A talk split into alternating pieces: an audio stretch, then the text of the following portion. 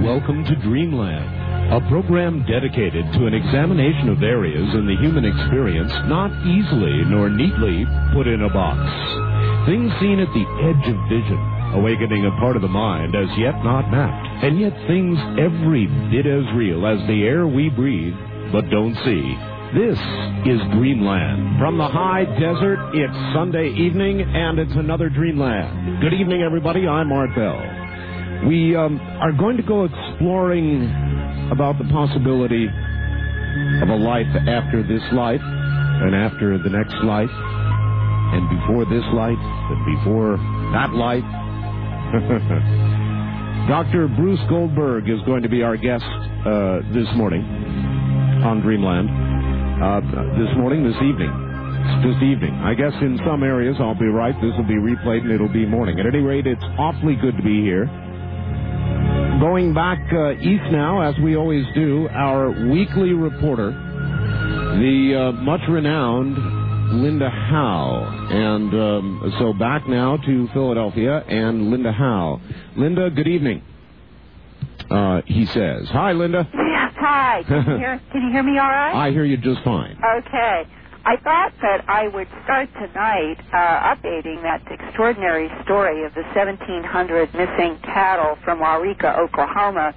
Friday, I talked with both the sheriff and with the president of First Farmer National Bank there.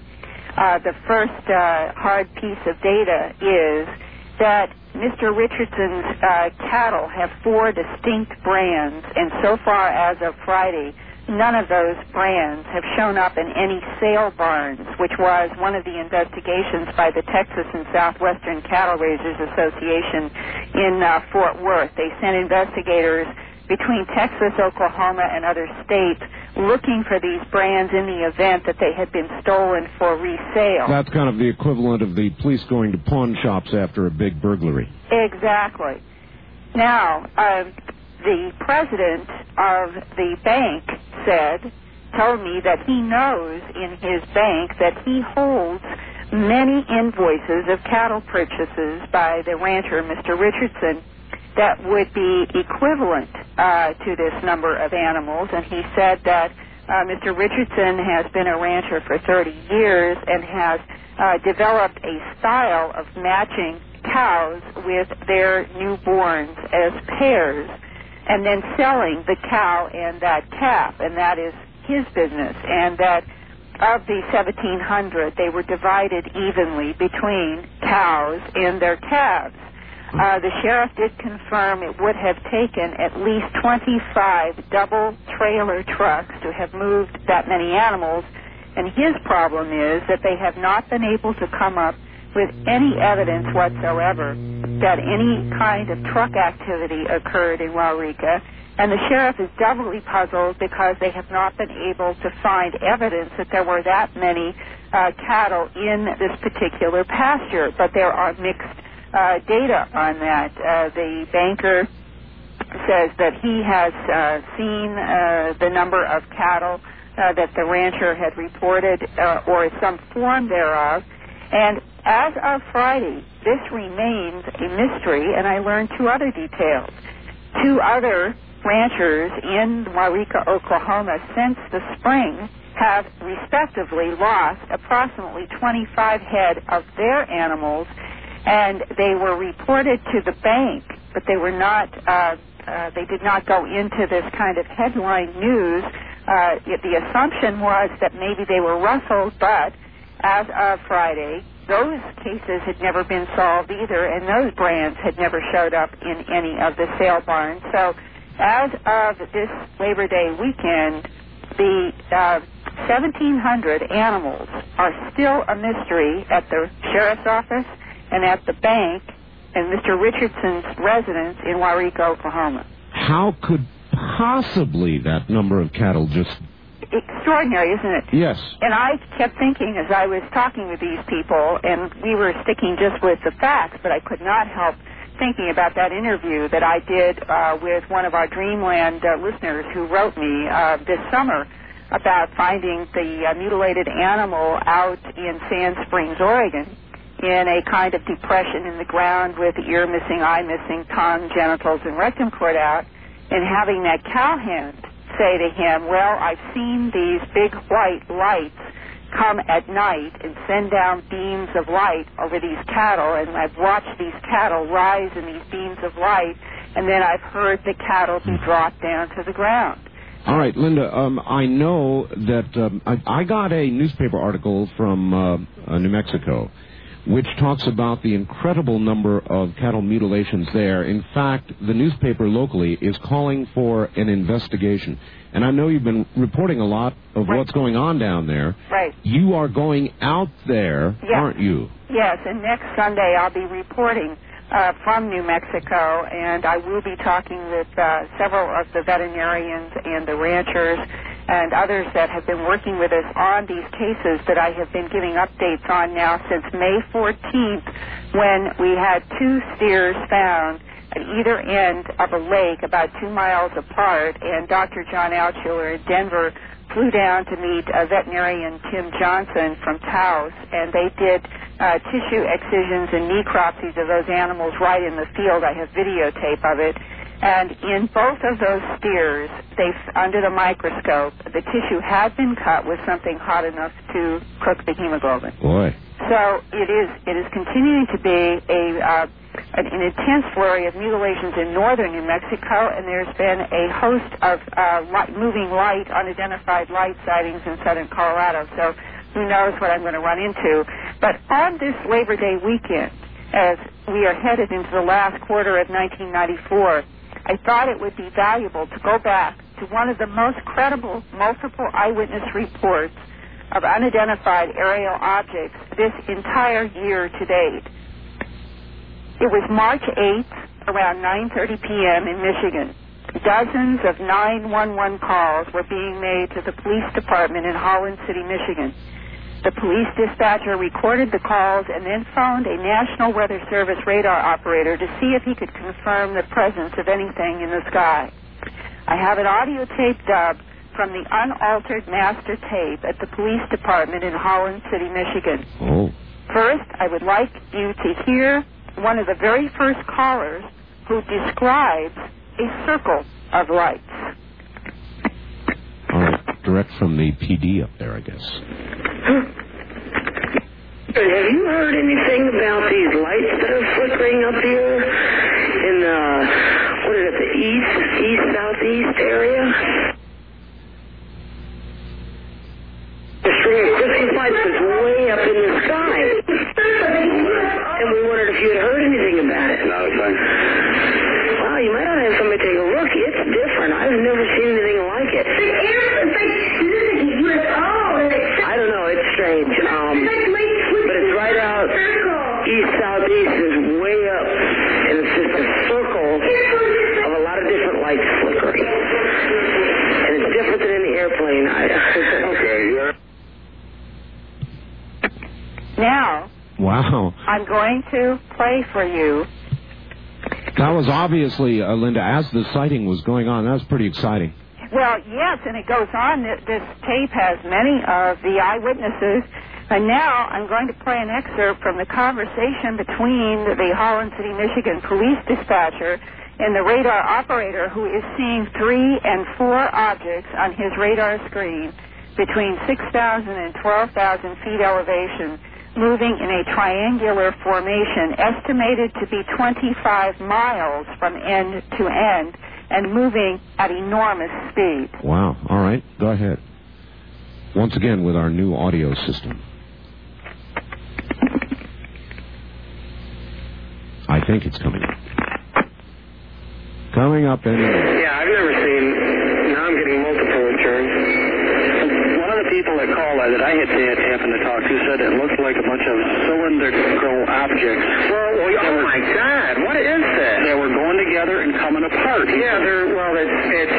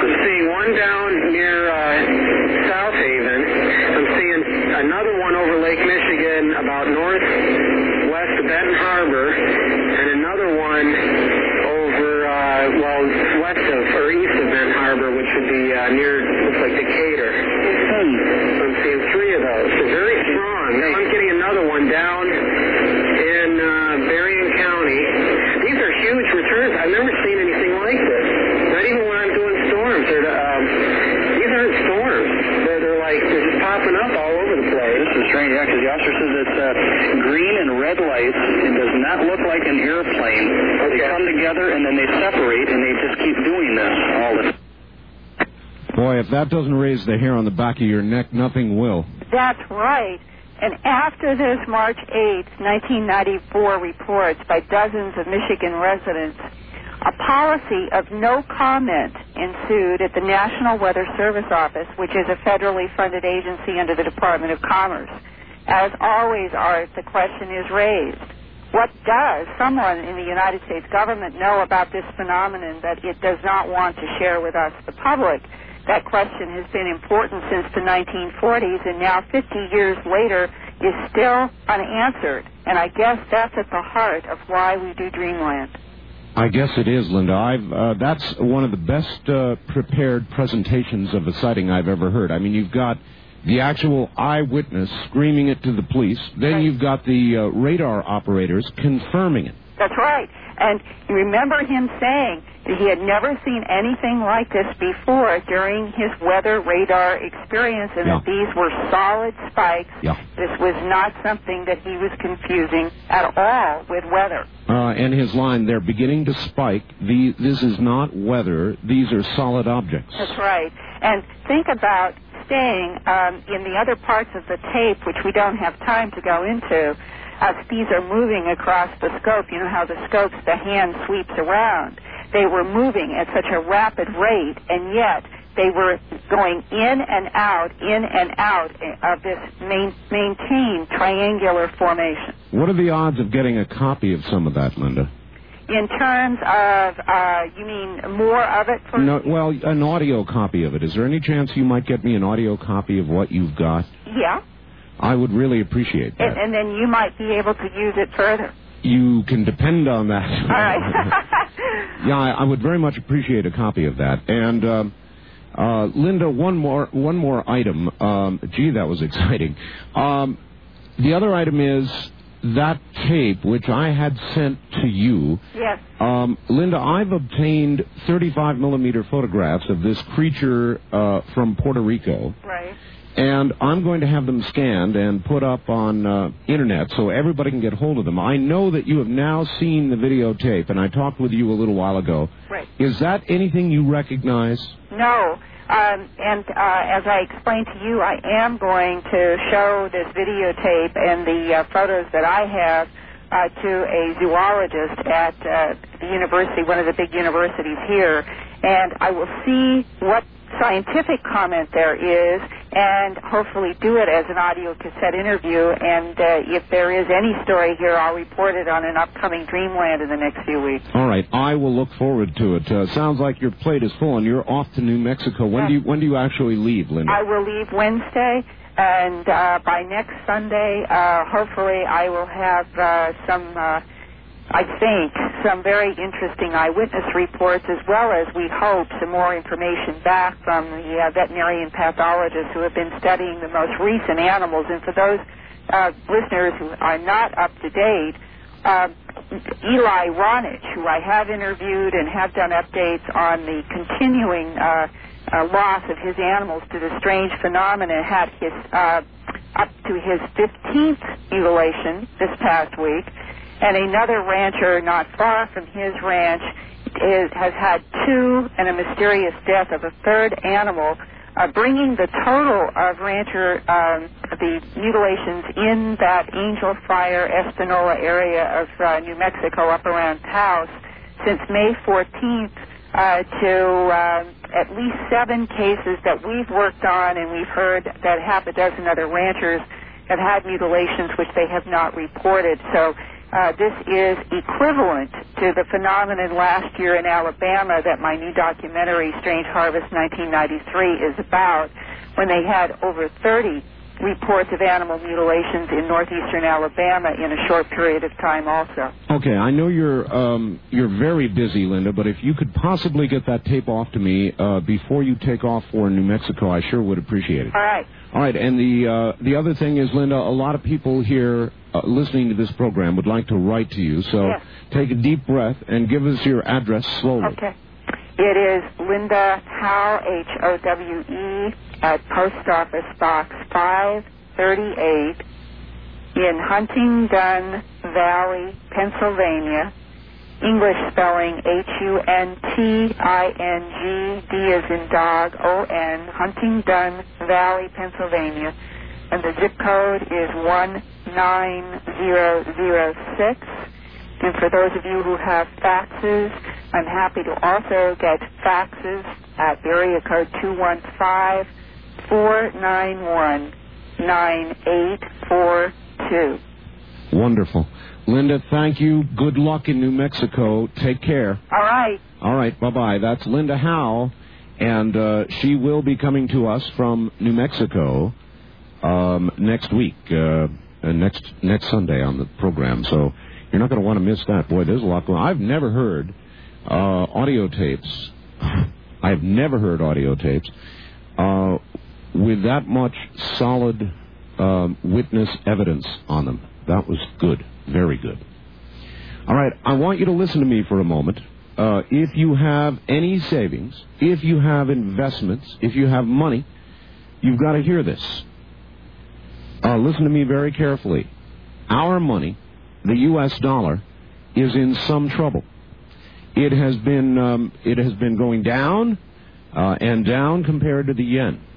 The bond market has been in a devastating downward slide. There are problems on the horizon. Our government has said they will issue a new money. They announced that now two months ago.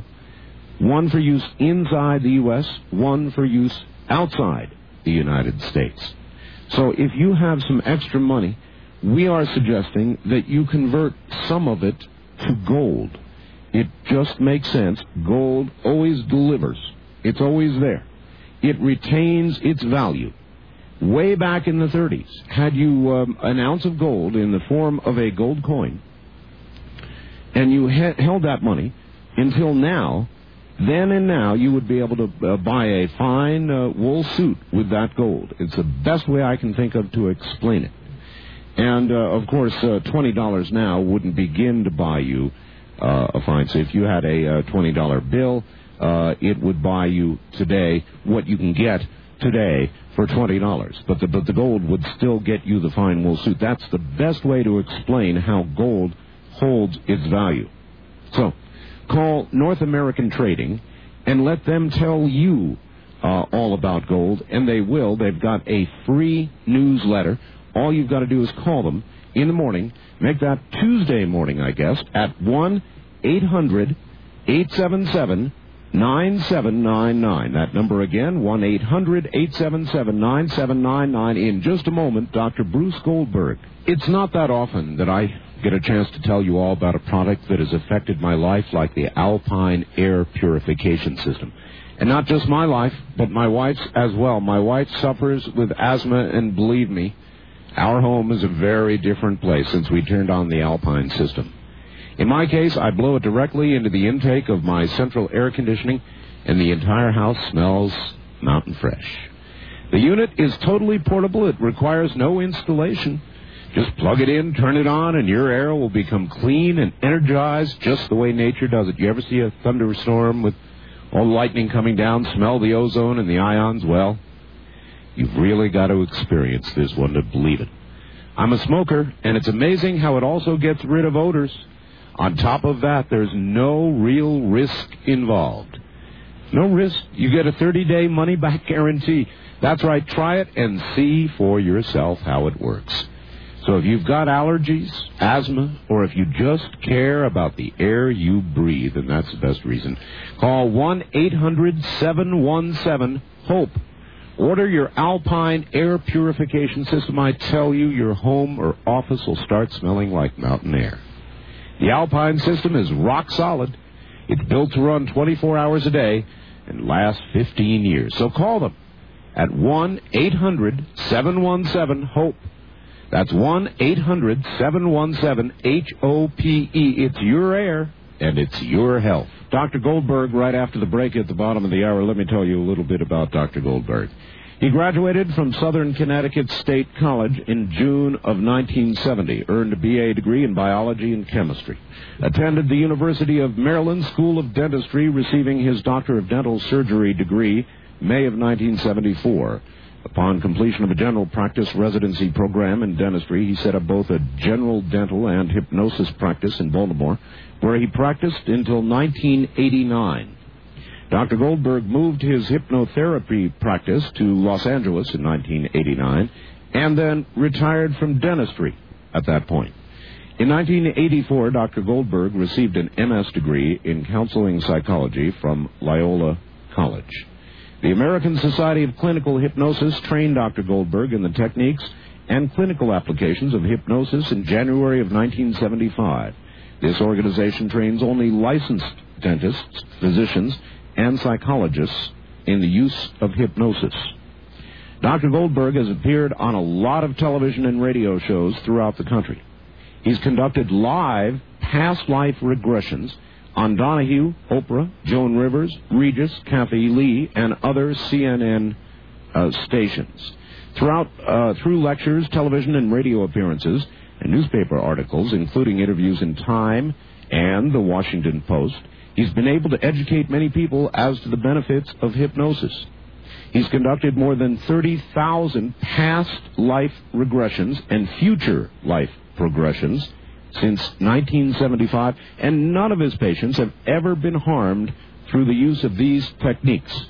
In addition, Dr. Goldberg distributes cassette tapes to teach people self hypnosis and guide them into past and future lives. Dr. Goldberg gives lectures and seminars on hypnosis and regression and progression therapy as well. He is also a consultant to corporations, attorneys, and the local network media. So if you've ever wondered whether you lived before and may live again, this is going to be an evening you're not going to want to miss. He just had a CBS movie entitled The Search for Grace. I know he's proud of it. He should be. I saw it. It was a wonderful uh, uh, movie. Dr. Goldberg is next.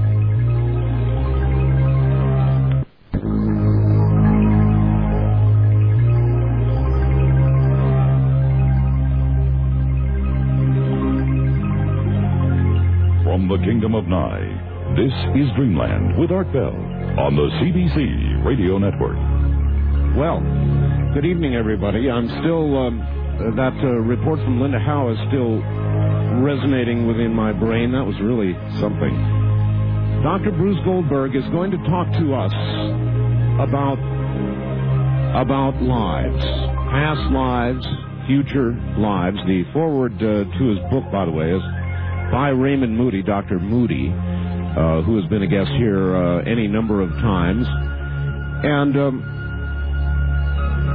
this is an area of uh, particular fascination for me, as many of you know.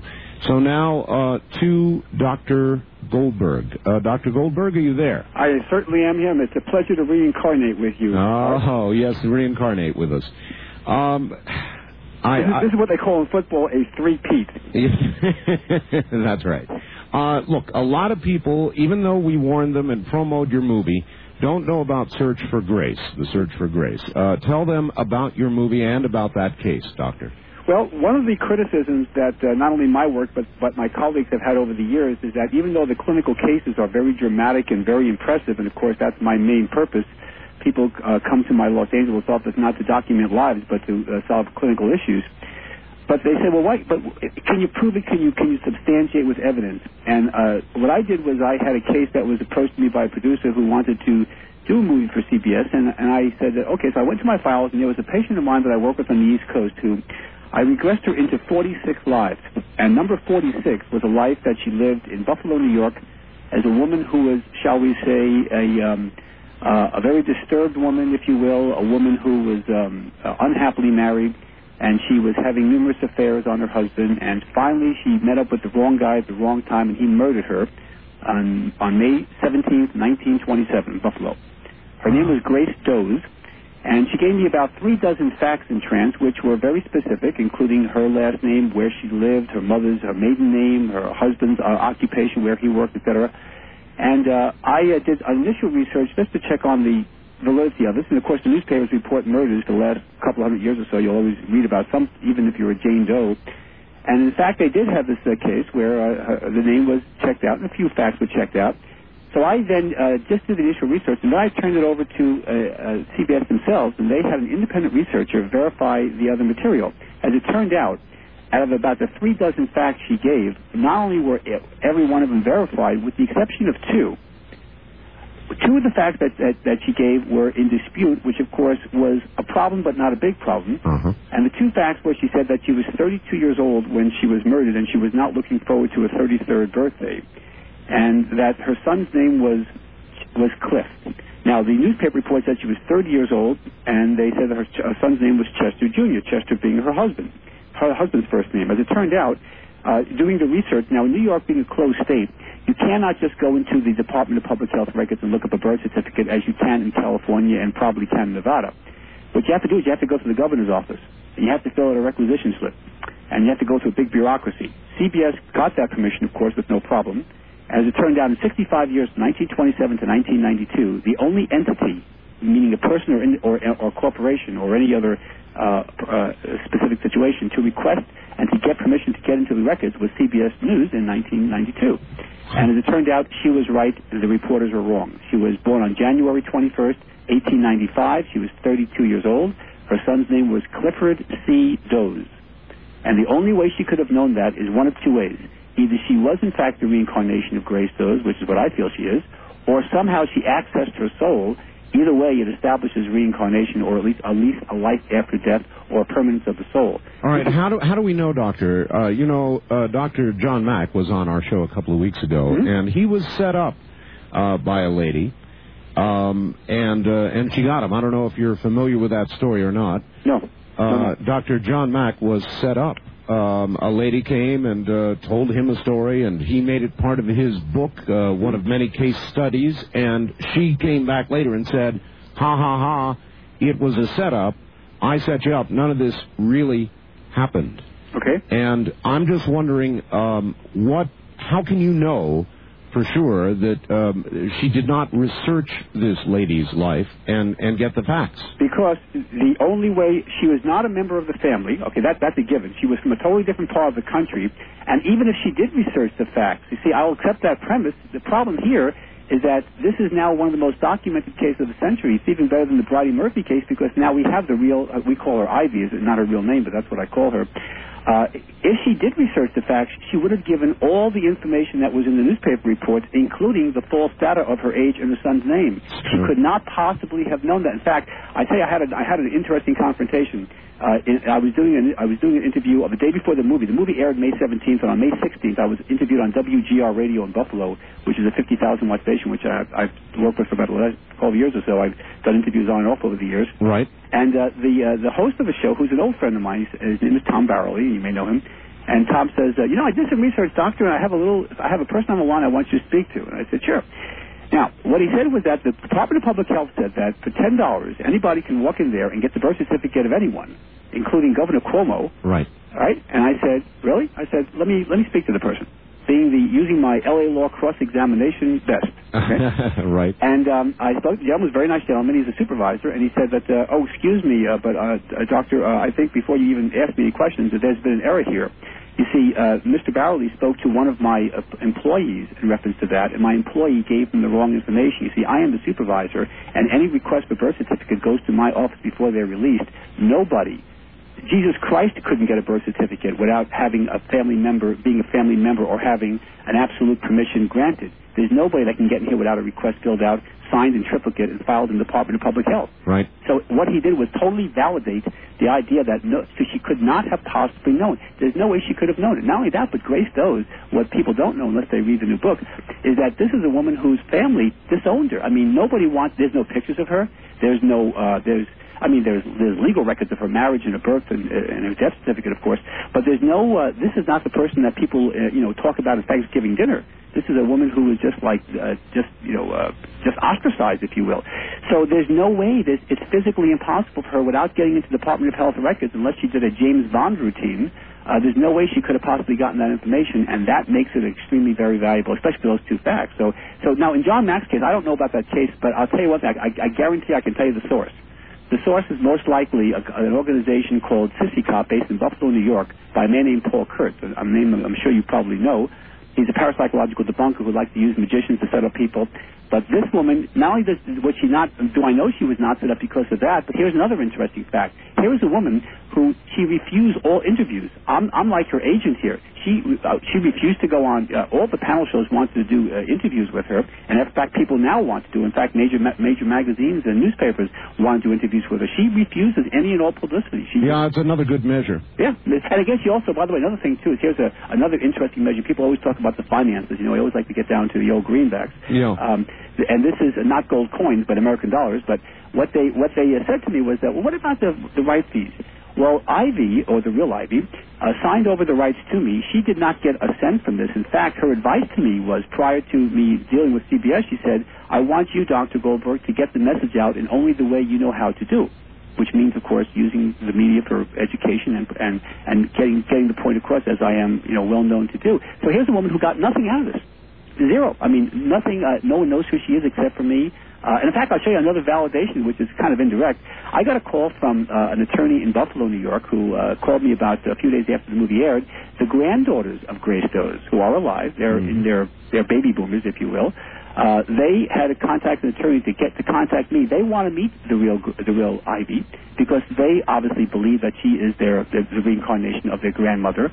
And um, so, I mean, here is an attorney and four granddaughters, one of which who looks exactly like the real Grace Doze, uh, have already contacted me trying to get me to hook up with uh, with the real Ivy. So I mean, there's so much information coming up here. There's so many things that are happening that are just there's nothing to disavow it. There's everything to support it. And uh, like I say, what what what is her benefit? She has nothing to to gain by it. So I mean, this is something that um, the, the research itself was very properly done, and it was done by an independent organization, not by me and therefore, you know, I mean, it, it, there's there's no way to, to disavow it. So, I mean, uh, this is not going to be a reinc- reincarnation of what uh, Dr. John Mack went through. All right, uh, Doctor, I want to understand what launched you into this whole search in the first place. In other words, how did you get from uh, retirement, dental retirement, uh, to where you are now? What launched you into this search uh, to find out about reincarnation? Okay, first, uh, when, when you mentioned retirement from dentistry, which is true, although I do do malpractice consulting, uh, you have to, understand, have to understand your listeners who uh, may uh, do, who do not know me.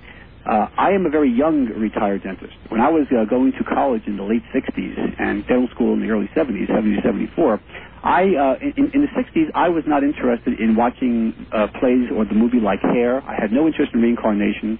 Uh, I was a very straight biochemical biochemistry student at, uh, at Southern Connecticut State College in New Haven. So I had no interest whatsoever in any form of metaphysics until about 1972, when I took an astrology course. I started reading about astrology, and then I read the Bridey Murphy case. Uh, Morey Bernstein subsequently has been become a very good friend. Yes. But um, uh, I read the Bridey Murphy case, and I found that as a scientist and, and clinician, I found that extremely interesting. And I think, you know, I want to test this hypothesis. In dental school, I, I decided I wanted to use hypnosis for pain control and apprehension control, which is very important. It's an excellent use for dentistry, and I used it for 13 years in my dental practice. However, I wanted to test the hypothesis. While I was a resident being trained in Florida, I uh, took a course by the American Society of Clinical Hypnosis, which, by the way, does not believe in nor in any way accept the concept of reincarnation. I mean, they're a very str- hard, very hardline, very conservative, very straight-laced, and uh, uh, if not reactionary group. And so I, I sure didn't get my, my, my stimulation from them. I see. And uh, I, the very first patient I decided to test this on was a was a friend of mine. She was a graduate student at Florida State University in social work, and um, she went into nine different lives, which I thought was interesting. Well, now, now, no, wait a minute. You said you decided to test it on one of your patients. What made you? Was it the, the the earlier research you had done? I mean, what culminated in, hey, I, I know hypnosis, I'm going to try this and I'm going to see if there's anything to it? What That must have been quite a step. Actually, it really wasn't. I'll tell you why. I'll tell you why that wasn't such a big quantum leap. The quantum leap was take was, was, was deciding to do the hypnosis for, for dental purposes and to uh, use it in my practice, which is what the American Society uh, trained me to, to use it for. While I was being trained, uh, one of the uh, psychiatrists who was training me, he said to me, he said, you know, doctor, he says, uh, you're a young doctor, and I was just right out of dental school, and he said, you know, most people take this course for the CE units and they go home and they, they put a plaque on the wall and they talk to their grandchildren about it later on, but no one ever uses it. Very few, very few of us ever, ever use it. He says, you are very talented, you've got a great uh, voice and technique, and, and you're very assertive, and you've got a lot of characteristics here that are ideal, so I want you to just know that from my perspective, I want you to use this in your practice. And I said, you know, I said I drove hundreds of miles to take this class, and I didn't do it just to uh, impress my uh, my wall with my other degrees. I said I intend to use this very fully. So, I, so that was a very nice compliment. Yes. When I got back though, so uh, testing the hypothesis, you don't just read about hypnosis; you have to do it. It's a very clinical and very um, hands-on approach, if you will. So using hypnosis on my, this was a, not really a patient, she was a friend of mine, a, a, a colleague, if you will, later on. Uh, she simply said, look, if you're going to do hypnosis, why don't you do it with me? I, I think this is kind of fun. I'd like to try it. Just, you know, it's, it's relaxing. It's automatically a, a positive thing to do. So I think it, the worst I could do is just learn a few techniques. And, you know, if I fail, whatever, it's, it's a friend of mine. It's no, no, no harm, no foul, as they say. I, I would think anybody who would volunteer for it would automatically be considered to be a good uh, prospect, wouldn't they? Well, she was open-minded. What I didn't know until later on, until after working with her, was that she was a somnambule, which is the relatively rare kind of person, about one in 20, who can actually go into a very deep level of trance, speak foreign languages fluently in trance, and even give enough information for complete validation. But that really wasn't my interest at the time. I didn't uh, perceive at that time. I didn't do a progression and focus on me doing a documented case on CBS in, in 1974. Uh, as it turned out, she went into these nine different lives. And what was interesting was that while I was working with her, I wasn't doing anything therapeutic, at least purposely. I was just using experiments, techniques, and asking questions and finding out how to deepen the trance level and doing some of the things that we do in hypnosis. She um, she had two habits and a phobia that I wasn't even aware of. She was a, a smoker, but a very infrequent one. She had a bulimic habit, which is an eating disorder, which of course is easy to hide. Uh, if you don't live with the person or Sure. don't know them that well. And then she also had a fear of water, which I didn't know because we used to go to the beach uh, and she would never go into water. But you know, a lot of women don't like to do it because of skin issues or whatever. They just you know like to like to suntan themselves. But she was afraid of the water. As a result of going through these regressions, she overcame each of those three issues. And I wasn't even trying to work with her. I never gave her any direct suggestions or any techniques. She just by going through the experience and by going through what I didn't know at that time was a technique I was later to to document and develop called the superconscious mind type, which we'll talk about, was able to actually help her to raise her own soul's energy and rise above the issue, like the immune system, if you will, and was able to permanently. I mean, I knew her for about 13 years, or 12 or 13 years later. Uh, she eventually moved up to the East Coast, uh, and um, I, I knew her professionally uh, as she was colleagues. Uh, so here's a woman who overcame these issues very, very extremely. So that really got me into the idea that, you know, something, this deserves more attention. I immediately developed a part-time practice. Even before I developed my full-time, my, my, my, my, hypno, my dental practice, I was actually a resident at the time. And when I moved back to Baltimore to do open my, my dental office, I practiced dentistry only two years full-time and hypnotherapy part-time. Within two years, hypnotherapy was now my full-time practice, and dentistry was about 10 hours a week. So All right. really, it was, it was a very intense uh, dedication and commitment very early to hypnotherapy. All right, uh, something I really want to ask you about. Um, in it, it's that moment. In other words, you may have heard, read, done research about people with prior lives and all the rest of it, but uh, I doubt that it can compare to getting your first subject under and that moment when you realize you have led them into another life. It must have raised the hair on the back of your neck. Well, it, it did. What happened was that, see, what happened first in dealing with my uh, my colleague here, she went to the life that she went through the first was a life in which she drowned on board a ship in about the early 1700s, and she went through the death experience, including the suffocation and everything that uh, the helplessness and the hopelessness of drowning, what it means, which is not something that uh, people, you know, would want to think of how to spend a nice Sunday evening. Uh, and that experience, which was very emotional, but of course perfectly safe. At the same time, when I saw that, when I saw the intensity, this is a woman who was, you know, I knew her. She was a very bright, very, uh, very quick mind, very, very global, very open-minded person. But here was a woman who is not an actress. She wasn't a theater major. She was a social work major. And here she was going through these these contortions, these intense things. And I Yes. said, boy, this is if this isn't real, then you know I'm gonna I'm gonna eat my proverbial hat. And as it turned out, uh, uh, this was very critical in an immediate relief of that particular phobia, which again I didn't know existed. And within about three or four days, when I saw her next, she was swimming in the, uh, you know, in the ocean, not just watching it. And that was to me extremely impressive. I said, boy, this is, you know, this is like when, when the student is ready, the teacher will be there, and necessity is the mother of the proverbial invention. So, in other words, you helped her get back on the horse and ride again. Basically, well, I, I like to think of myself as not really solving people's problems or curing people, but simply training them to, to do it themselves. And, and what I did with her was train her to access literally her higher self, which we'll talk about, and she was able to overcome these issues really mostly by herself, just needed a little what I call karmic tweak, as I call it. And um, and but the, the effect upon me was dramatic in the sense that I said to myself, "Whoa, this is like the light bulb going over your head," or Exactly. you know, this is this is the thing that said to myself, I'm going to now devote more time to this. I'm going to check this out, and I'm going to do more and more of it. She referred a lot of her classmates to me and other people that she knew in town. Who this was Tallahassee, Florida, which was uh, uh, Florida State University is like one of the major industries in town, if you will. And um, so I had a lot of I had an instant practice, and I had a lot of experience and a lot of uh, people to work with, and it just got more and more interesting and more and more therapeutic. All right. Well, that's how it all happened. Hold on, Doctor. We'll be right back to you. Uh, my guest is Dr. Bruce Goldberg. He'll be back in a second. Do you have hard water? I I certainly uh, did. I have well water. Really good water, as a matter of fact, except uh, it was hard, as well water would be. And it does a lot of predictable things. Decreases water pressure as it clogs your pipes. This uh, uh, this um, uh, I don't know what you'd call it, uh, gunk, junk, um, and it'll it'll put spots on your glassware. You'll know you have it if you have that. Pour sudsing of uh, soap and shampoo in the shower. Uh, you already know about all that. So if you have hard water, you know about it. It's scaling is what it's really called. Out at the end of the water pipe, I had a lot of it, and uh, or at least some of it. And when they put this on, they said, "Look, in a few days it's going to start falling off." And sure enough, it did. I would never have advertised this had I not first used it. Then the scaling in the pipes uh, broke out too, and then my water began to clear. And when it did, it was fantastic. And it is. Uh, this water is better for your skin, hair, food, clothes, appliances, car, pool, spas, whatever you've got that uses water. It's all done with space age magnetic technology. That's GMX. It's a magnetic conditioning, water conditioning system. It's about $400 uh, for the average residence. Comes with a 90 day money back guarantee. If it does not do what we say it does, you get your money back. Simple as that. Call toll free 1 800 400 1999. That's 1 800 400 1999. And now the C. Crane Company and the DL Digital Telephone. I spend a lot of time on the telephone, folks. Um, half my life, it seems. And so, of course, a portable telephone is just the uh, ticket for me, except I couldn't stand normal portable telephones. Uh, your neighbors interfere. Uh, you get hum, click, disconnect. You know how they sound. I get them here on the air. You know how they sound, usually real hummy and wishy. It does happen to us. Past lives, future lives. Uh, are there rules to reincarnation? Is everybody reincarnated? Uh, what's the deal?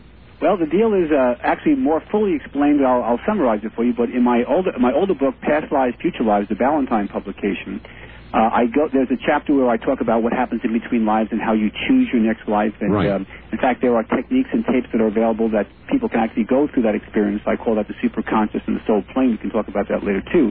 But basically, what happens is that when the soul, you have to understand, the soul is equivalent to this radio signal. This radio signal uh, is electromagnetic radiation. Television signal is also the same kind of radiation. It's Correct. harmless radiation. Yes. All right? And your soul is, and we've proven this scientifically over many years, the soul is in fact electromagnetic radiation. We can photograph it, we can weigh it, we can uh, we can prove it, it exists Wait, automatically. wait, wait a minute. You're running too fast. We can weigh the soul? Well, interesting. There was a man named MacDougall in the early part of the century who did a, a, a study where he had people on these. They had, of course, signed permission for this.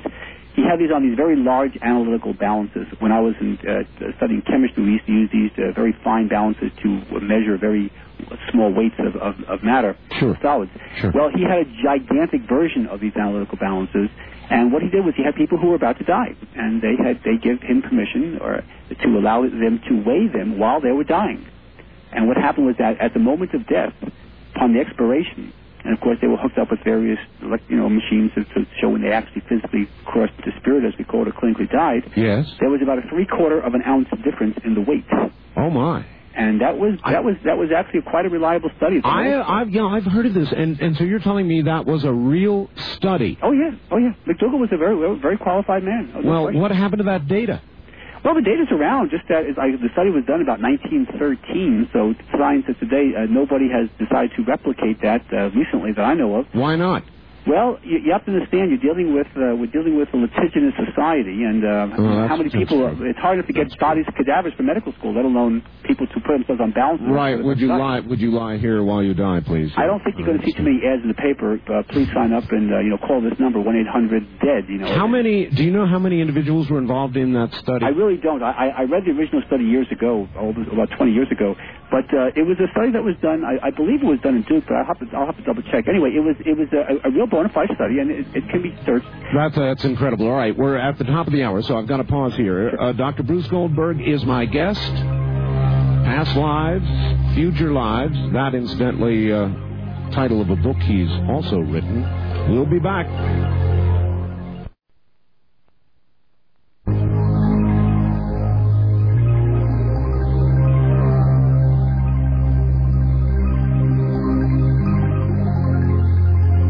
Kingdom of Nine. you're hearing Dreamland with Art Bell. To participate in the program, call toll free 1 800 618 8255. 1 800 618 8255. First time callers, area code 702 727 1222. Or the wildcard line at 702 727 1295. This is the CBC Radio Network. Good evening to all you three quarters of an ounce types.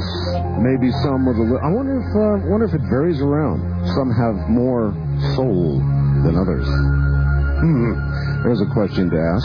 We'll get back to Dr. Goldberg and ask it in just a moment. It's uh, not Yes, we were talking about the idea of in-between life state, and I was referring to the idea that uh, the soul or the subconscious mind, which is identical to a radio or TV signal, meaning electromagnetic radiation. exactly. In neurology or medicine, we refer to this as the alpha brainwave level, which has been documented since the early 50s.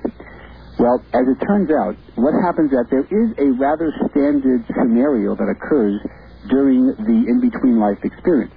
But first, let me, let me just go back to the scientific aspect of this. We can weigh the soul. It's approximately three quarters of an ounce, as was done in the early 1900s.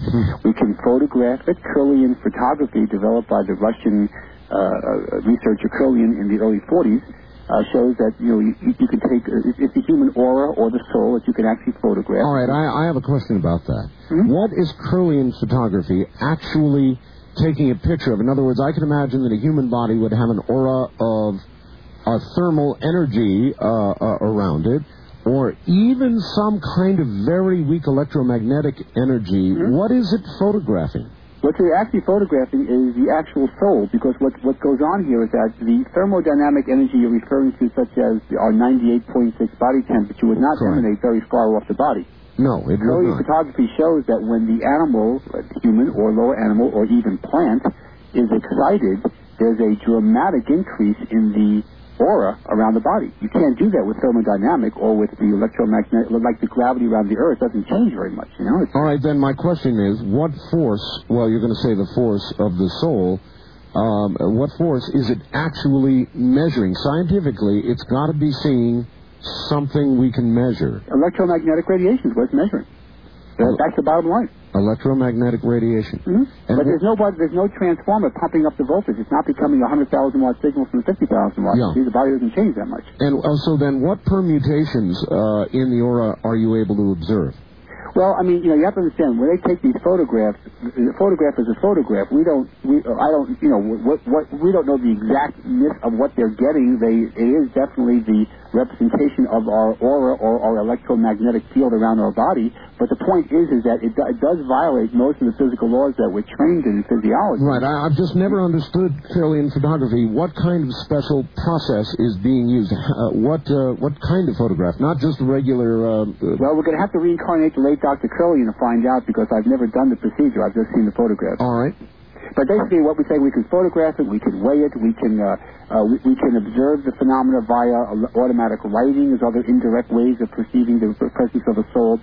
So we know that the soul. There's no question. That is not even a, a, a, a debate anymore. It hasn't been for many decades. For some people, Doctor, it is. It, it is, but not for scientists. Okay. All right. The, the lay public, say, you know, there's there, there's a flat Earth society too, but Yeah. I'm not a member. You know, I Okay. don't have a card. Uh, anyway, so the uh, so the presence of the soul is important because it does actually show that there is a life after death, and of course, things like the uh, documented cases and other things that we can do just only add to the add data. What happens in between lives is very interesting. Uh, you mentioned a very good, uh, a very dear friend and a very qualified man, Ray Moody, who of course termed the, de- the term near-death experience Yes. in 1975 in his book Life After Life. Well, as it turns out, his experience of the core experience of a near-death experience is very similar to what happens when a person actually does die in a past life. What they do is they do go through the tunnel, if you will. Most of them do. There's a variation, but there's a core experience there. They do have the presence of light and colors and sometimes sounds. They do have the presence of a guardian angel, if you will, a loved entity. It might be a uh, it might be an image of a Christ or another religious leader. It might be uh, an image of a grandparent or some other person that they've known who's on the other side. Uh, they do have this feeling of, of uh, empowerment, of, of peace, of freedom from physical whatever they were suffering from, whether it be a heart attack or a spear in the chest, whatever it may be. And of course, they're always perfectly safe when they do this. Now, what happens in between the mechanism now? Well, again, I want to stop you for a second. I, I saw a couple of physicians. I think it was, oh, I don't know, it was CBS or some network recently did something on the near death experience. Okay. They had physicians who came on uh, presenting the other side saying, look, the brain has synapses. Um, as the brain dies, it dies from the outside, uh, rushing toward the center, so we are not surprised that people who are dying see a bright white light uh, that gets smaller and smaller and more intense as the outer portions of the brain die. Right. How would you counter that? Well, I would counter it very simply, and I will counter it not only with the work of Ray Moody, but also with a very good colleague and a mutual friend of ours, Dr. Kenneth Ring from the University of Connecticut, who wrote a book in 1980 which no one seems to have ever heard of called Life at Death. It's a great book, um, but it's very technical. What happens here is that, you see, what Dr. Ring reported, and Dr. Moody didn't really report this that much until later on. Ring was the one who really uh, focused on the idea of precognitions as a characteristic of near-death experience. Okay. What happened was that Dr. Ring would report in his book and subsequent books afterwards that people would have these premonitions of future events and they were documented. They logged them in with little computers and they kept registries of these. And these people would not only perceive them at the corner of a room where they would see the dials of what their blood pressure was when they were having a near-death experience, which of course they can't see when you're lying on a slab in an OR, but they also would report their cousin uh, getting in a car accident three weeks hence and things like that that were actually documented. Now, I, I, I know the woman, it was a woman that was on this network special. I saw it myself, and I understand her callousness and her, her and her mentality, but she also has a reputation of being very hard-nosed anti-parapsychology. So you have to understand there's no such thing as an objective opinion. What, what you can't describe, though, what you can't explain, she was dealing with the neurophysiology, of which I have a background, and I understand what she was saying, but she can't explain the precognition, or what I call progression, in past lives, future lives, where these events actually come true. They do not come true when people are out of this near-death experience in the normal waking state. We're not talking about psychics or sensitives or people who have that experience. We're talking about only people who've had this experience as a result of the near-death experience. Okay. See, so therefore, that gives again indirect but very substantial evidence. Anyway, they go through. Um, there, there are various different procedures. Everybody has their own mentality. For example, in past lives, future lives, I described a talk show host from uh, Baltimore, who's now in New York, uh, Harry Martin, who's now at WABC TV in New York, who went to this like dome experience where he would choose his next life. He was in like a dome experience and almost the equivalent of a network uh, headquarters where you'd have monitors showing all your past lives, your your future options, and and then he was he would have his masters and guides. His higher self would be there. His departed relatives. But he had all kinds of advice as to what to choose in his next life. Other people might report being on the Himalaya mountaintops or whatever you feel comfortable is what you're given. But there is an in-between life state where you are accessing what we call your higher self, which, as you'll see, is very important for the therapeutic components of what I do. All right, I, I, uh, I've got to touch on it. Um, religion is going to mix into all of this for a lot of people, and so I would ask you: Is there any report that these people give of um, a review, a judgment,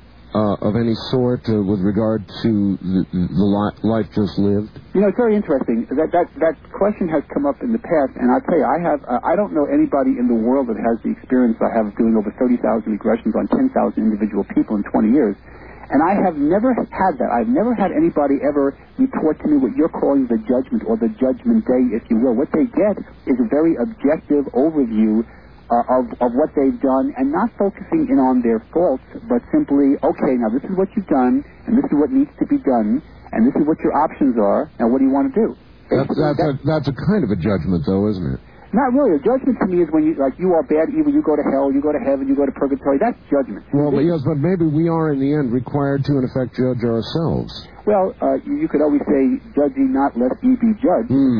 but but what I'm saying here is that there isn't the the idea of somebody, some you know, white bearded, uh, white sheeted person with uh, pointing fingers, so to speak. Yeah. It's a very objective, very beautiful, peaceful, ethereal experience that's described in various different forms.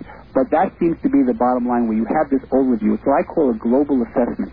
And this is done from what we call the soul plane. Uh, I described the various plane concepts in past life, future life, for those of you listening that are interested in more detail. And this is basically gotten from metaphysical literature. But basically, they have this, they're on a different dimension, if you will, where there are no physical laws as we know it. Anytime you leave the earth plane, even in a near-death experience, assuming that you're going to what we call the astral plane or the next highest plane, there are no physical laws as we know it. In fact, you're in the space-time continuum, which means that past, present, and future are all simultaneous, which is more fully explained in the new book, The Search for Grace, which is just hot off the presses, published by Imprint Publishing and is just out now. Uh, and, and what I'm trying to say, is, you have a, a, way of where you have the choice. It's not like when people say, you know, I just, I have bad karma, so that's why I've done what I've done. That's what I call the karmic cop-out, or the excusitis, as I call it. And to me, that I will always confront, as you know me, I'm not exactly a shy person. Uh, and I will always say, look, you choose this. You may have made some mistakes, or maybe you didn't follow the path that you wanted to do, but you can always correct it. There are very few things in life that you really can correct. In fact, quantum physics, which is the basis of this field, says that our thoughts create the reality. Therefore, the only thing that we know of in the universe, we're not even sure of this, is there's only one mind out there, and that is your mind or my mind or your listener's mind. We don't know there's any other mind out there. We don't know what else even exists in reality, but we do know that our thoughts do create a reality. In fact, All right, a quick technical question about this plane. When you're on this plane, I take it you have a kind of consciousness, and your consciousness uh, is a product of the life just lived, and you retain that until the moment you make your choice about the next? you actually retain, not only do you retain the life of, of which you just lived, but you also, this is what we call your ultimate consciousness, which is, by the way, a constant in quantum physics equations. That's how scientific it is. You have a consciousness and an awareness of all your past lives, All all your future lives, all your parallel frequencies, and all the possible combinations and permutations for you to select from. It is a global menu. Wow. See, so this is so this is why there's no excuse excusitis accepted. Now, people can always deny things and use their defense mechanisms as people are wont to do. But the point of my therapy is to get people beyond the defense mechanisms. Is Doctor, while you're on that plane, it seems to me that almost, for some people, might be considered to be an eternal hell. That is, uh, sentenced to live life after life after life after life. After Well, actually, life. you have the right point, but the wrong term. The, the, the eternal hell that you're that people would describe. See, really, you know, this is going to offend certain people, and I'm, you know, I'm, I'm not running for office. Basically, according to my research and my experience, and again, it is voluminous. The hell that we talk about, or people have related to, is really the Earth plane. What you're living in right now is the hell. There's nothing below the Earth plane, no matter how you slice it. I've never had any evidence of anything below the Earth plane. Put another way, this is as bad as it gets. Right, like, as bad as you allow it to be. You see, you can see. always improve things. I mean, I have dramatic cases that are reported in both books. I mean, Ivy, there's a woman, let, let's just deal with Ivy for a moment. The, the, the real Ivy was murdered by the same man 20 times in 46 lives. Mm. He tried to murder her on three different occasions in her current life, and had she not have gone through this experience, she probably would be belly up or face down in her 21st experience of being killed by this man that we call Johnny in this life and Jake in the 1927 Buffalo life. So here's a woman who was constantly, the hell was being murdered by this guy, the victimization, and the karmic retribution, if you will, of not learning the lesson of finally standing up to your rights and getting on with your life and removing this obsession, obsessive compulsive disorder is what we call it, and to and to uh, rise above this. And that was really the whole point of, of the book. See, the Search for Grace book, the reason why that is very different from Past Lives, Future Lives, is because the Search for Grace not only is it a documented case that's fully documented, but it also reads as a non-fiction murder mystery. You know, the Buffalo Police Department today consider the Grace Doze case an unsolved murder. And I had a very nice conversation with a man named Sandy uh, Constantino, who was the Tonawanda where she was actually murdered, uh, the chief of detectives. And he, least, at least he was in 1992, and he um, said to me, he says, well, doctor, you know, we know who the murderer was. He, he's a real, he's a history aficionado. And I said, Sandy, you know who it is? Go ahead, who is it? Knowing police mentality, since I'm a forensic consultant, I knew he would assume it would be the husband. And I said, well, that's very good, Sandy. The problem was that Chester Doze had a broken leg the day of the murder, which of course was reported in the newspapers. And he said, yeah. And I said, plus he also didn't drive a car. He was also illiterate. So therefore, he must have, unless he rented a cab and said, excuse me, cab driver, take me to this place where I can murder my wife and then bring me home Yeah. and help me get through the door in my crutches, uh, it wasn't the husband. He said, well, I guess you're right, so who was it? And I said, well, you can't try a man for a past life murder, so don't worry about the, the actual real murderer. But, Well, uh, all right. Through your assistance, has Grace been murdered for the last time? Yes, uh, the real Ivy now, this is now six years after this regression was done. And by the way, some interesting things have come up here. She, by the way, is in a very healthy relationship. Uh, she has, uh, she broke off the relationship with the man we call Johnny, or at least he was called Johnny in both the book and the movie. And uh, she's very, very healthy. She's a very young woman, actually, uh, but very, very bright, a professionally trained woman, and she's going on with life very happy. She loved the movie. She loved the new book, and she's uh, a very totally empowered person who you wouldn't even literally recognize from her behavior now as to when I saw her six years ago. But the interesting thing about this case, though, uh, uh, uh, that, again, it reads as a non-fiction murder mystery that, of course, was solved. It's also showing the principle of synchronicity, which is very well uh, uh, tuned throughout the entire book, which is the Jungian concept that says there are no coincidences. And what was uh, what was synchronistic about this case was not only the fact that she would hook up with me, but that CBS, the network itself, was was actually introduced us indirectly, including the writer of the movie, over a 10-year period of time that I wasn't aware until long after the fact. So it was a very, very kind of a, unusual cir- uh, that led us to all get together, where not only she was able to resolve her issues, but also this was able to be dramatized in a, in a relatively accurate form on May 17th. By the way, for the benefit of your listeners, if they saw the movie, the 11 o'clock news after the movie did show me on a little clip showing an actual regression in one of my other patients, and some of your listeners may have also seen me on the Jerry Springer show that was aired in January where he was taken into both a past and future life.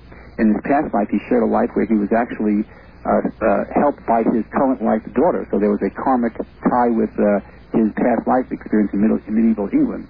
Uh, but again, the point of all this is that this is a case where you have uh, past, you have karmic ties, relationships. We know each other in past lives. We know the significant people in our lives. Victimization, which is always the issue I deal with. The idea of uh, of relationship ties, of empowerment, of overcoming issues. It doesn't matter what the issue is, as long as it's humanly possible and the patient is motivated. Anything can be accomplished. And by the way, another theological reference here. In the movie, uh, the very end of the movie, they showed the uh, the real Grace Doze uh, being uh, buried, and, and the marker on her grave said, "Ye shall be born again," which was uh, a really not quite exact quote from John chapter three, verse seven. The real quote is, "Ye must be born again." And on May 15th, 1994, two days prior to the airing of the movie, Alex Ayers, the writer, and myself uh, placed a marker on the real Grace Doze grave, which was unmarked for 67 years, uh, 65 years, and in fact, uh, that is there now. The movie was also aired synchronistically and not with uh, with with, with uh, intent. The network didn't do it for that reason. It was aired exactly 67 years to the day from her death. Wow. And not only that, but it aired to the hour because she was killed, uh, murdered, apparently, according to the coroner's report, at approximately 10 p.m. Eastern time, Eastern Standard uh, Time, and the movie was aired between 9 and 11 p.m. on May 17th of this year, so it was to the exact moment that she died. Okay, I'm curious. What has the reaction to the movie been like? Have you had a lot of people coming forward to you saying, "Oh my God, uh, this is what I need. Uh, I need to talk to Dr. Goldberg. I need to get this or that worked out." Um, uh, what's the reaction been like? Well, the reaction has been unbelievably positive. I mean, I'm, I'm even surprised, and I've been a television consultant for 15 years. When you're on the 11 o'clock news nationwide, you're going to get a variety of responses. All right. Now, what I got was I really uh, I, I don't. My secretary has not logged in any calls of people saying you're a jerk, I hate you, goodbye, or you know you're the devil reincarnate. I don't. I haven't gotten any of those. But most of those people wouldn't call me anyway. Uh, but what I've gotten was a, a, a vociferous response of uh, very very nice people who, of course, wanted therapy and uh, wanted experiences. But what's very interesting about this is that. Uh, th- this is what I want to talk about now for a few minutes. What I said on the news, now this is a three-minute clip that went nationwide. and I know you saw it in Las Vegas. Yes. Uh, the uh, what happened was I discussed, if you can call the news clip, I discussed accessing the higher self, the superconscious mind level, perceiving the soul's uh, awareness, perceiving into past and future lives, being able to change your your future by empowerment. And what people responded to, uh, as lovely as they were, and was so appreciative, and this is one of the reasons why I did it, was that they said, you know, doctor, I've never in my entire life ever watched the 11 o'clock news and talk and had somebody talk about the superconscious mind on the 11 o'clock news, and they just never got it before. I mean, you know, it just never never came, especially from a credible source. And therefore, that was one of the main effects people got. Even those that, of course, many of them had their experiences and came to see me. I'm still getting lots of referrals from that.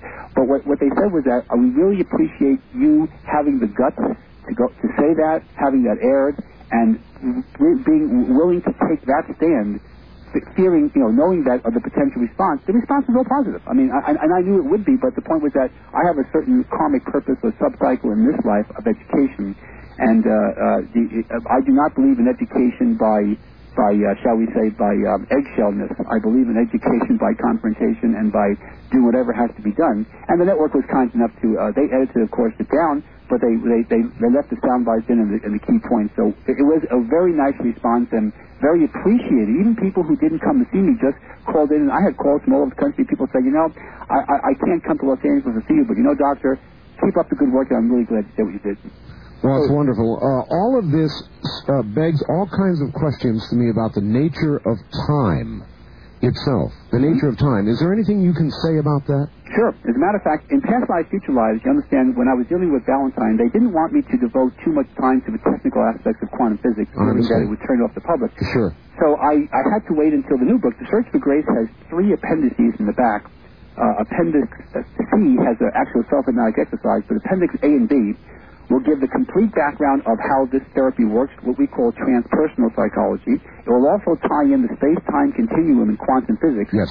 And it will give it to examples, diagrams, and it's very simply written so that you don't have to be a physicist or a scientist to uh, to understand it. What we're saying here, All right, not- hold, hold it. Uh, we'll tackle this when we come back. We've got a bottom of the hour break right now. Dr. Bruce Goldberg is my guest. His book, his latest book, The Search for Grace, was recently a CBS movie. I hope you had an opportunity to see it. We will be opening the telephone lines and taking questions for Dr. Goldberg. So if you're of a mind to ask one, put your dialing finger uh, to the telephone and get going. Coming up shortly.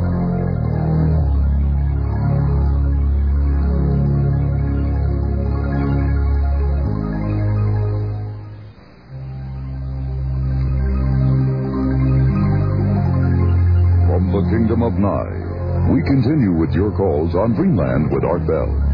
Call Art now toll free at 1 800 618 8255. 1 800 618 TALK.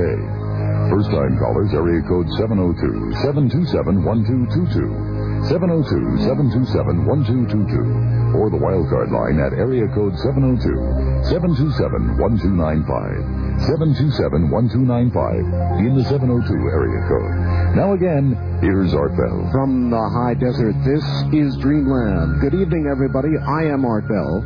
My guest is Dr. Bruce Goldberg, and uh, we're going to get back to him and more about past and future lives and the nature of time in just a moment. First, though, we've got a sponsor called Absolutely Fresh Flowers. Uh, all they do is sell flowers to the American public directly from a flower farm.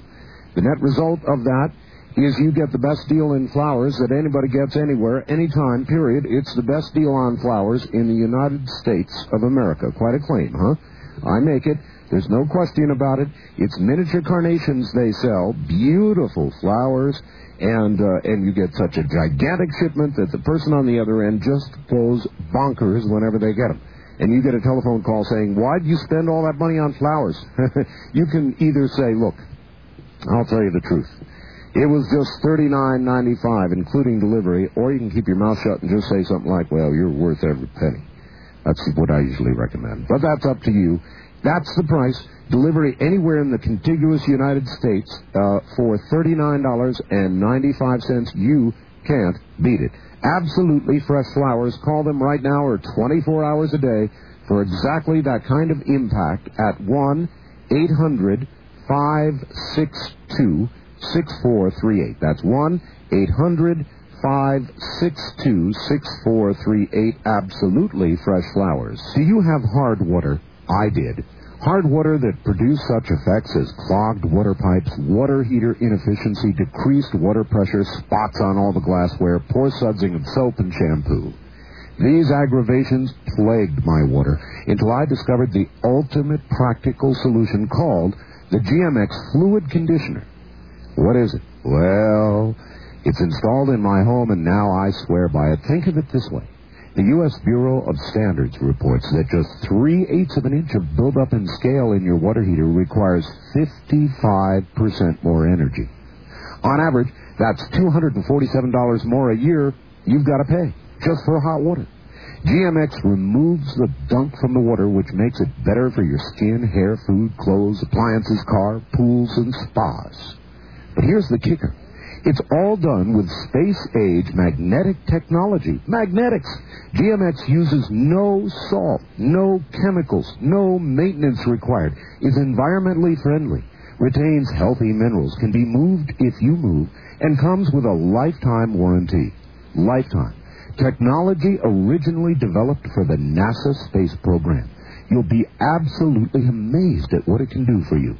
The cost is only $400, and it comes with a 90-day money-back guarantee. If you don't like it, you get your money back. Can't lose.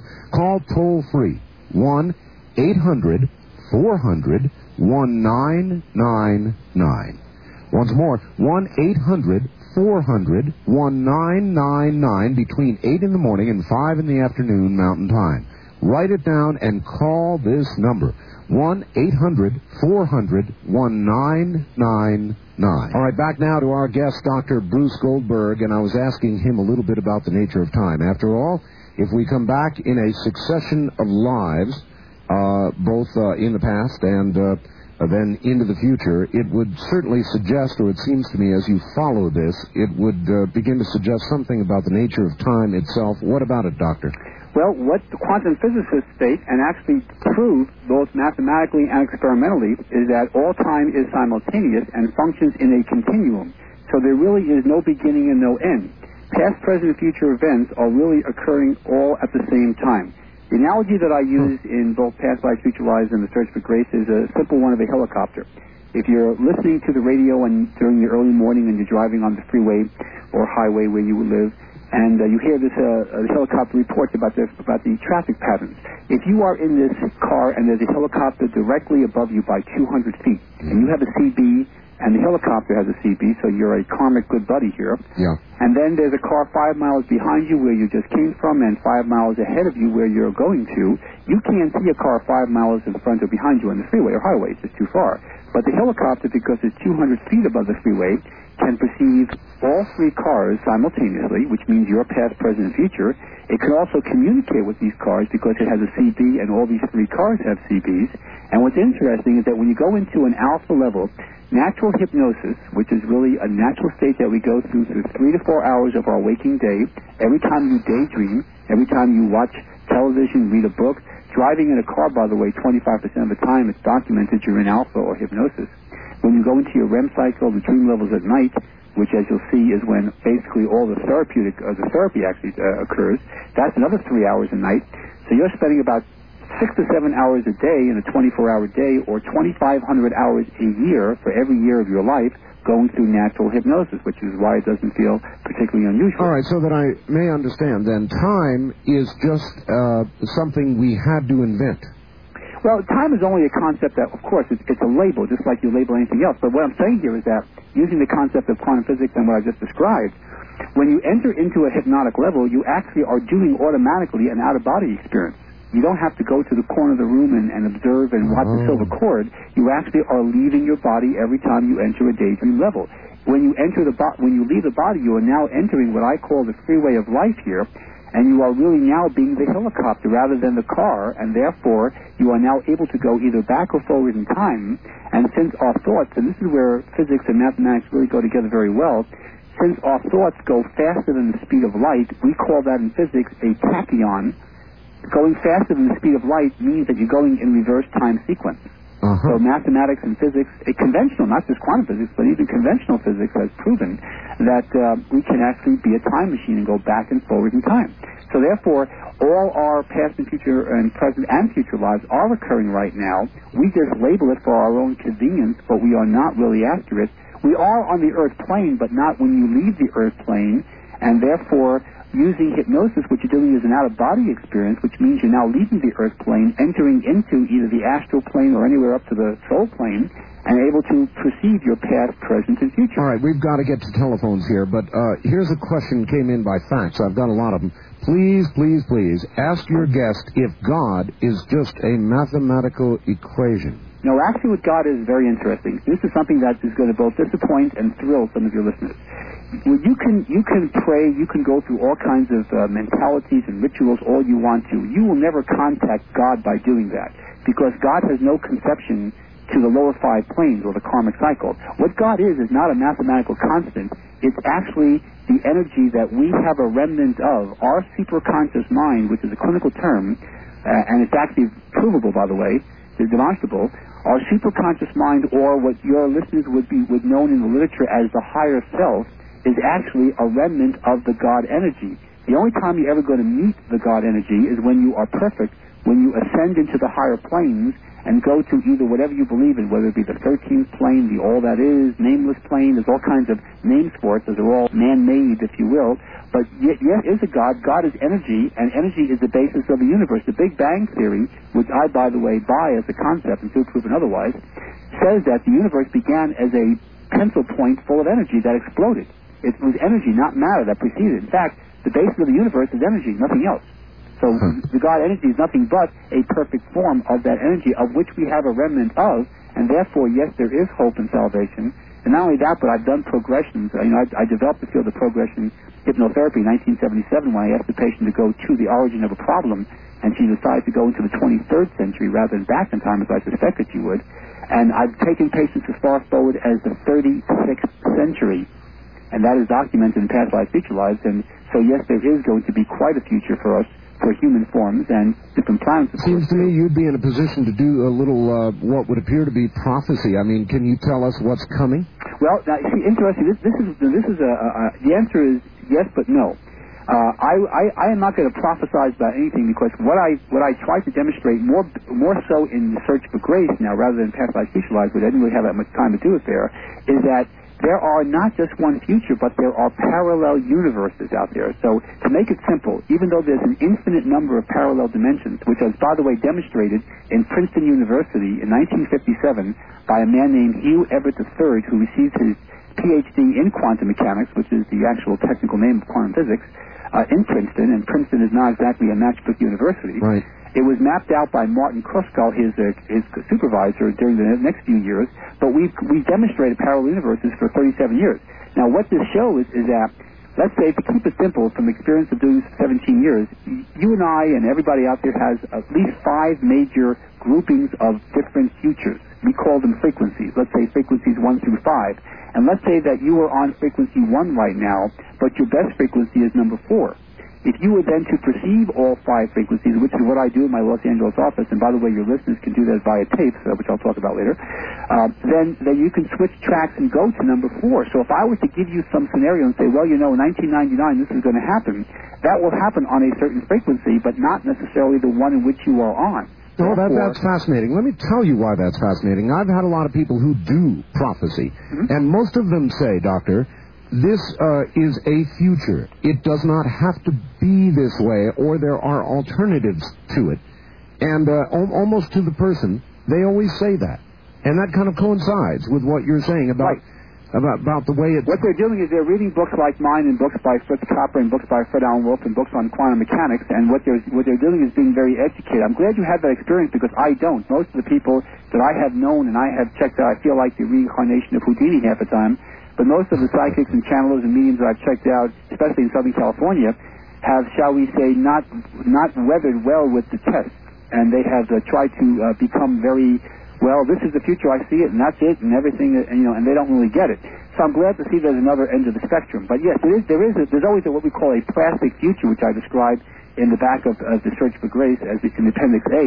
And what I'm saying here is that, and this is not me, but the quantum physicists is saying that there are alters. So therefore, somebody who wants to give a prophecy, which is when you see shows like recently Encounters on Fox and the Ancient Prophets on NBC, when they showed about how the world's going to end or, or you're going to have major catastrophes in the next five years, Earth changes. it's absolute garbage. It's quoted by Cayce in the Bible and Nostradamus, and they're, they're welcome to their opinion, and that's a parallel frequency, but it's not the one that I'm on, folks. And if you're on my frequency, you're not, you know, you're going to be able to live in California without swimming. All right, look, we've got to get to the telephones. On the toll-free line, you're on the air with Dr. Bruce Goldberg. Hi. Hello there.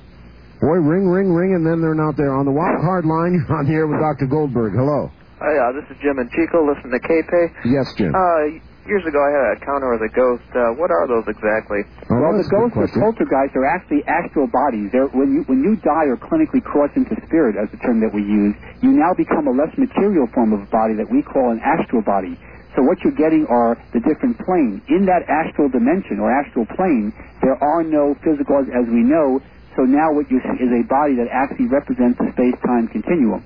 That's All right. what people call ghosts. Doctor, um, while we're on the subject uh, of ghosts, I've, I've got uh, I've got some pictures of ghosts. Uh, the doggonest thing I've ever seen. I, I consider them to be legitimate.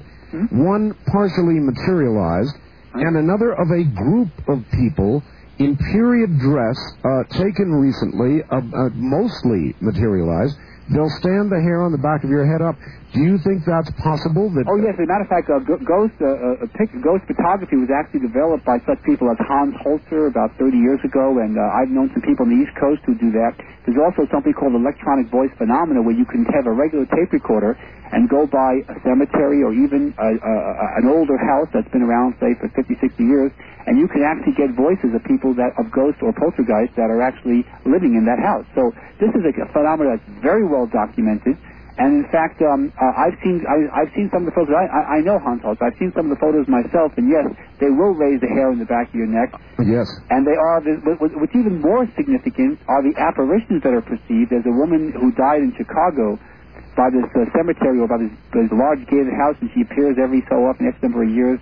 There are many stories of that, many ve- well documented, uh, though, uh, uh, also that have been documented by TV cameras as well as by by uh, Polaroid films, which you can't, you know, fudge real well if you know the UFO literature. That's right. Uh, uh, I'm referring to Gulf Breeze and other cases. Uh, so therefore, these are very impressive evidence. What's most impressive, though, All right, I, I am going to listen, Doctor. I'm going to get you copies of some very impressive Please. photographs, uh, clear 35 millimeter photographs.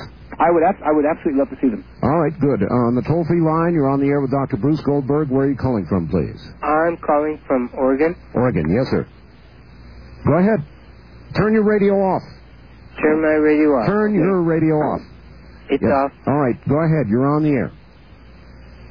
No, uh, you're going to go ahead, sir, or should I move on to another call? No, I'm on. All right, go. Um, I want to tell you, um, I uh, my father died uh, soon after I had an opportunity to go to England, and my father uh, appeared to me. I did not dare open my eyes, Uh-huh. but he was there, and he said, "You know, you've already been a nice guy. Just take care of your mother." And I was, like I said, I, I was afraid to open my eyes, but he was there. Were, All you right. very, were you very close with your father? Yes. Because you see, this is, I'll tell you why I asked that, because a poltergeist or somebody who's recently crossed into spirit will usually communicate only with one member of the family. Uh, they may communicate with others, but they usually pick the person they feel closest to to relay their last messages or their advice or their their uh, the, the- presence that they are going on to a bigger to a bigger place. And obviously, he chose you rather than your mother. Uh, did she have this experience? Uh, no, he's not there now. He's not there. But No. probably didn't, so he probably chose him. So this is very common. People, you know, one of the things I deal with in my Los Angeles office here are bereavement issues.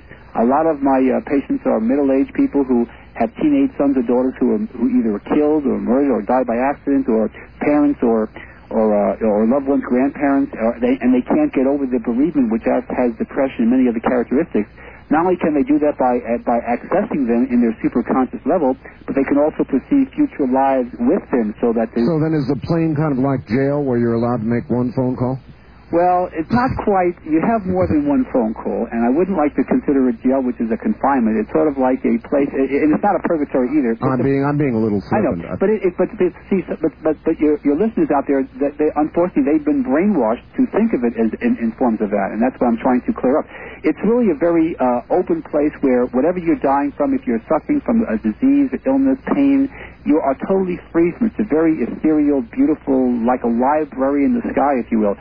So, but the communication, you'll find that these communications that people receive from these spirits, if you will, or poltergeists, are really quite positive and very beautiful. They're not like desperate. Uh, sometimes there is a difficulty in a traumatic death which has to be worked out. And in the, one of the techniques which I'd like to, to, to deal with more here is the idea of what we call a superconscious mind level, where the patient is trained to access their own higher self. Not only can they perceive their own past and future lives, but they can also access departed loved ones. They can access their own guides and, and be instructed as to how they can help empower themselves and to go on with their life and to uh, accomplish goals and do many other things, as well as seeing future events. Haven't you ever wondered, though, Doctor, whether it's something we really ought to be doing? Uh, in other words, accessing this higher self uh, while we're here. Is it something we're really intended to do, or or are we tampering with Mother Nature? Well, here's here's the thing: you can't fool Mother Nature, as the old Imperial uh, commercial was. Uh, basically, there's something called forbidden knowledge, which I know a lot of my colleagues don't like me to talk about because they don't seem to have this experience or they're afraid of it. But forbidden knowledge means that at a certain moment in time, if you're not supposed to know something, you don't. There's no way I can or the patient can, by accessing their higher self, receive information that's supervised by their own higher self, which is a perfect part of them and can't make a mistake on its worst day. Uh, there's no way they'll get something unless they're ready to receive it. Most of the time, they don't get the information they want because they're not ready for it. It's the other way around. So, in other words, uh, if we can do it, it's okay. It's okay. Any information you're going to have any kind of uh, negative en- entity. There's no possession possibilities. The only thing you can do is benefit and grow from it and uh, empower yourself and overcome the number one fear that people have, which is resolved by this therapy, which is thanophobia, or the fear of death. All right, I think I've got it on the uh, wild card line. You're on the air with Dr. Goldberg. Hi. Good evening, Art. Uh, Hi. Hello, Dr. Goldberg. Hi. California talking. What part of California? Uh, for, uh, California. Okay, Uh, California. I'd like to know if you could explain this experience to me I had in the early 70s. We were sitting on a roof uh, watching the uh, eclipse of the moon, hmm and uh, I was just sort of gazing at the moon and the stars and everything. It was really beautiful dark night, and I could see a lot. And uh, it was like all of a sudden I popped my head through a almost like a rubber boot and like popped my head through a hole in space or something. And uh, all of a sudden I was looking down a 45 degree angle at uh, like shooting stars and cartwheels and just all kinds of fireworks and everything. You know, every everything just changed. All right. Now, did you ever see the movie uh, 2001? Yeah, the- seen that, very- but uh, this was way before that. Okay. Well, bas- basically, the, the reason I'm, I mention that is because there was a scene near the very end, which is really what you're describing. What you did was an out-of-body experience. What you did was you were, while you were looking at this eclipse of the moon, you actually were entering into it and were in an alpha level, a natural daydream, which you go through through, as I mentioned, six to seven hours every day. Well- but you, you did something different, though. What you did was, and the moon is important too because the moon has a very strange effect upon us. Well, I'm a. Cancer also, so that might have. Well, that's very good. That's the moon's your planet, and that's that's, that's a double influence. And an eclipse makes it like a quintennial influence. Okay. You know, I've done, I've had plenty of out-of-body experiences also, but this was, I was. This was a very deep and very significant one. This was one where you were actually doing some plane traveling. You probably were in a different dimension. You either could have gone to the mm-hmm. astral, mental, causal, or etheric plane, and therefore you weren't just doing an out-of-body experience on the earth plane. Eyes opened up. They had a scalpel over me, ready to cut open my chest and do open open heart, you know, massage. What, what happened during the, that that time that you were out now? Very much like what you speak of. I, my experience was of, of a feeling of a cylinder of a color of a green blue into. I went. I don't know. I was there in in an experience of multiples of the same kind of cylinders, uh, with an obvious significant soul partner next to me, but not everyone had that. You see, now what you were doing then, let me just interrupt you, and this is beautiful because you see, everybody's experience is, is, is, is personalized to whatever you expect. If you expect a cylinder, you get a cylinder. But what these cylinders represent are the parallel frequencies of your future options, you see? Yeah, well, that's what the time thing. See, I I was aware of all things being forward and backwards was all the same. Time was time. Right. I mean, kind of like in the song "Amazing Grace," when you lived ten thousand years, sure. you have as many days as when you first began. Right. Right. That was a very overwhelming feeling. And Art, you know, when he was explaining to you about the helicopter and trying to give you perspective on that Yes. before and after. My perception of that and how I've tried to explain it to people since is if you were sitting in the in the middle of, of your bed or a vastness somewhere and you stacked all the books that you've ever read and all the books that you will ever read around you and you could experience each one of those books completely as though the day you were reading them and you could appreciate them all at one time but that whole experience was just the ability to read That's a good analogy. It's a very good analogy. In fact, instead of using letters in a book, if you if you put that as energy itself and just absorbing the energy, just like you would feel the rays of the sun, then you really get the, the concept of a space-time continuum. Yeah, that was just my simplest way to explain it to people because I haven't told too many people because they think I'm a little screwy. Well, you know, I, say, I, I very much appreciate your call for two reasons. One, is- well, one it's a beautiful experience, and secondly, since yeah, since you're from Missouri and you like to be shown, I appreciate your mentality behind this. I really, it's very, very Thank, thank you very much, ma'am. Okay, thanks, Art. Right, Bye-bye. bye-bye. Uh, that was a good one, too. That was a very good one. But I, I have something else to bring up too, just to show you where people are coming from. Because what she's describing is something that really is attainable. What I do when I work with my patients in, in Los Angeles here, what I do is I, I give them self-hypnotic tapes so they can go into both past lives, future lives, superconscious mind taps. They can go to the soul plane area to uh, go in between the life to see how they choose their next life, to access their higher self. These are things that are attainable by the average person, even without seeing someone like myself. So this is a very natural experience, and uh, you know it's something that they don't have to just be a specifically chosen person to do. Everybody can do this. All right, why don't we go ahead and tell them, how do, how, first of all, how do we get your book? How do we get your tapes? Okay, but the, the, the older book, Past Lives, Future Lives, is a Ballantine book. It's available anywhere. Uh, it, and uh, the, the new book, The Search for Grace, is hot off the presses, so it might not be in the stores or the malls for a few weeks yet, but they can always contact one eight hundred Karma for you or 1-800-527-6248. And if you call my number, and that number will even be open tomorrow, uh, I'll be able to. I'll be happy to send you information about the various tapes, about the books. You can order the books directly from me if they're not in your bookstore, and, and you can get them autographed that way. And uh, you can also get some more information. I'll be doing uh, on October 1st in uh, Los Angeles. I'll be doing a workshop on taking people into future lives at the uh, at Marina Del Rey, and I'll be happy to send them specific information about that and upcoming uh, an upcoming speaking engagement. All right, and by the way, thank you very much for the autographed book. I've got one here, Search for Grace. Uh, the number is 1-800-527-6248, correct? Correct. And by the way, if you have a copy of the book in front of you, you notice there's, a, there's two eyes looking at this woman from the early 1900s who's Yes. supposed to symbolize grace. Yes. Those eyes are my baby blues from an old newspaper photo. So Those are your eyes? Those are my eyes, yes. mine, mine eyes have seen the grace, as they say. Yeah, uh, that's fascinating. All right, on the toll-free line, you're on the air with Dr. Goldberg. Hi. Hi there. Where are you, sir? I am in Phoenix. Phoenix, KFYI, yes. You betcha. The first time we talked, I had rain on the roof a long time ago. Dr. Goldberg, did you happen to practice dentistry in, uh, in University of Southern California at any time? No, I, I, I practiced dentistry in Baltimore for 13 years, and I moved out to Los Angeles in the early part of 1989, so I never practiced dentistry out here. Was a wonderful Dr. Goldberg. He gave me a root canal without anesthesia, and we are without anything. well, it wasn't it wasn't me nor a relative of mine, but I'll tell you one thing. When I did dentistry for 13 years, I would use hypnosis on the majority of my patients. That was one of the, my reputation. But about 25% of the people that I work with in my practice then could go through root canals, oral surgery, fillings, uh, any kind of procedure, and and not have any form of local anesthesia behind it. So it's, uh, I find that incredible. I've had root canals. I know root canals. I hate them. Oh, my God. You can really do that, uh, doctor? Oh, oh, sure. Well, not, not. I'm retired now at a very young age. But uh, did you have a question, sir, though, about uh, about your experiences? Well, no, I just wanted to. I was hoping it was uh, the same Dr. Goldberg. You know, we had no hypnosis either. But uh, Art and I would like you to know, uh, as you probably know, that to uh, along with the different time span and all the experience, to know one woman well is to know all women. Well, either that or uh, perhaps the other way around. Uh, it's my experience uh, that I know no woman uh, well. I, I mean, I, you, you know them and you love them, but I'm not sure you ever really understand the feminine mystique. Uh, anyway, uh, back to the phones. On the first time caller line, you're on the air with Dr. Goldberg. Hi. Hi, Art. This is Jennifer from Joshua Tree, California. Hi, Jennifer. Um, I I did miss the first part of the show, so I hope the questions I have haven't already been discussed. Um, but I wanted to ask Dr. Goldberg, when you're on the the astral plane, is there any dangers?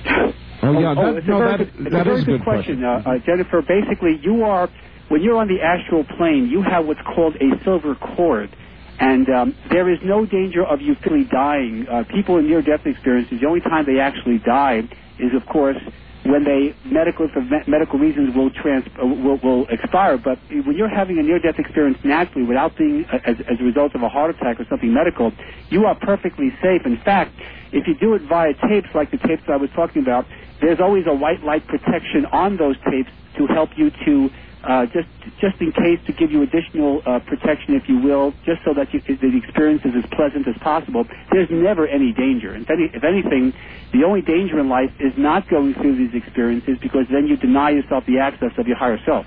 Hmm. So you're Uh, perfectly safe, and like I say, the out-of-body experience tape is, is a very complicated one in the sense that you don't just play it once and all of a sudden, you know, go to Cleveland. But um, it, it's uh, it, it takes a little bit of conditioning, but it's a very beautiful experience, and it's one that, like I say, anyone can do. And um, have you had some experiences that uh, you- that that you, have you had out-of-body experience that you can recall, Jennifer, that you're referring to? No, no. Well, actually, there there was one experience, and, and I don't know if you would call it an, an astral thing, but um, did have one experience where I was doing some pretty heavy thinking uh, about nature and and the earth, and I felt, uh, you know, I, I had my eyes closed, and I felt like I, I had just zoomed away from the earth and and saw everything in kind of a a different way. Well, that, that's what you but that, that's what you're describing. What you're describing isn't it, that that's one of the characteristics of a near-death experience. You, you may not have heard the earlier caller who was watching an eclipse on a on a rooftop. Yeah, I did hear that. Uh, Well, that he, because he was describing a more exotic one. He, his was more visual with the lights and things like that. But basically, the feeling of uh, of freedom of the physical body, a disorientation, a feeling of peace and serenity, a feeling of loving energy around you. This is what an, inter- uh, uh, an out-of-body experience is is, is cha- uh, characterized by. See, a near-death experience is only one kind of out-of-body experience. All right, listen, uh, thank you very much. Doctor, I, I want to ask you, you know, I asked him at the time, did it scare you?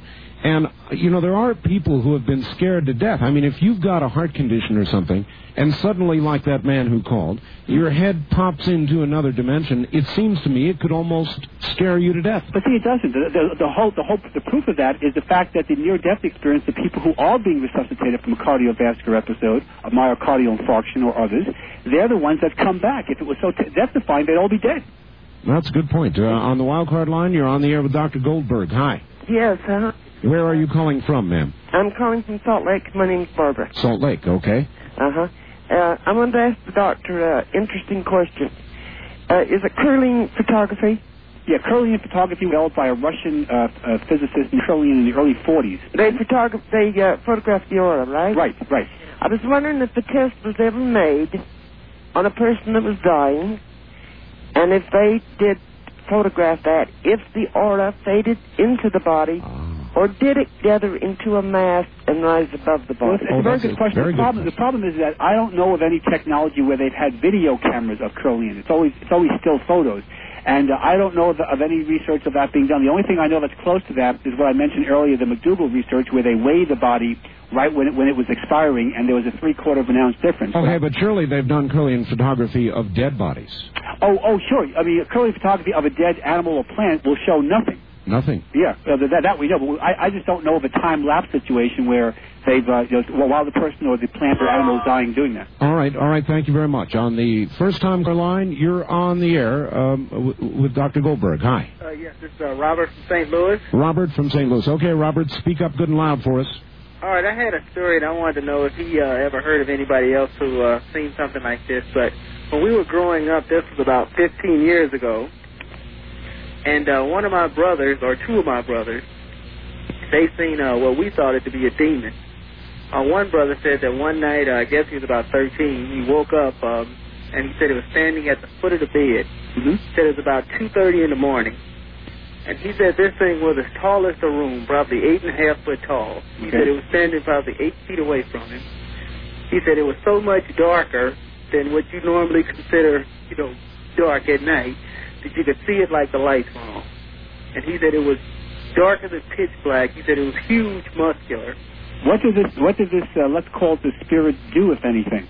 It didn't do anything, but he said it stood there staring at him. He said it had uh, glowing black eyes, Mhm. and he said that it stood there at the foot of his staring at him for about two hours. Yeah.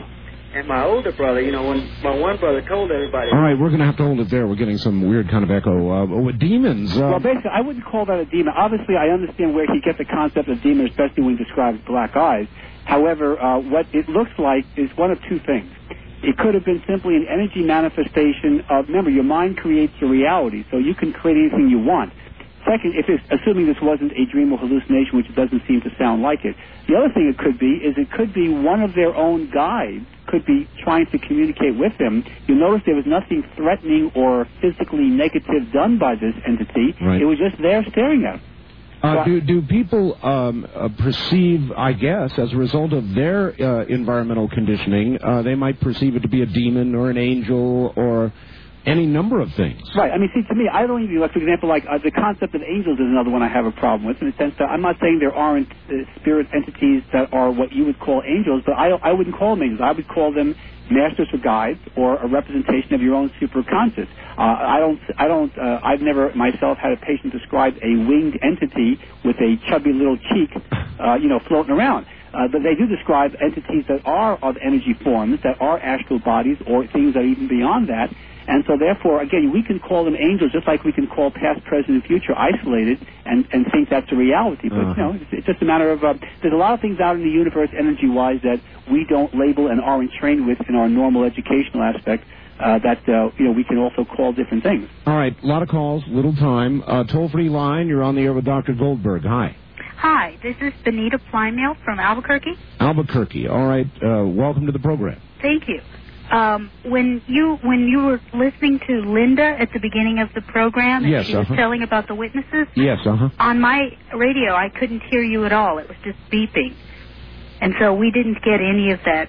Uh, Well, I'm sorry to hear it. I, I don't know what to tell you about that. We'll repeat the, uh, some portion. all right, thank you. All right, thank you. Uh, too bad she missed that first time I, caller. I, I was going to ask if she was missing any cattle. You know. first time caller line. You're on the air with Dr. Goldberg. Hi.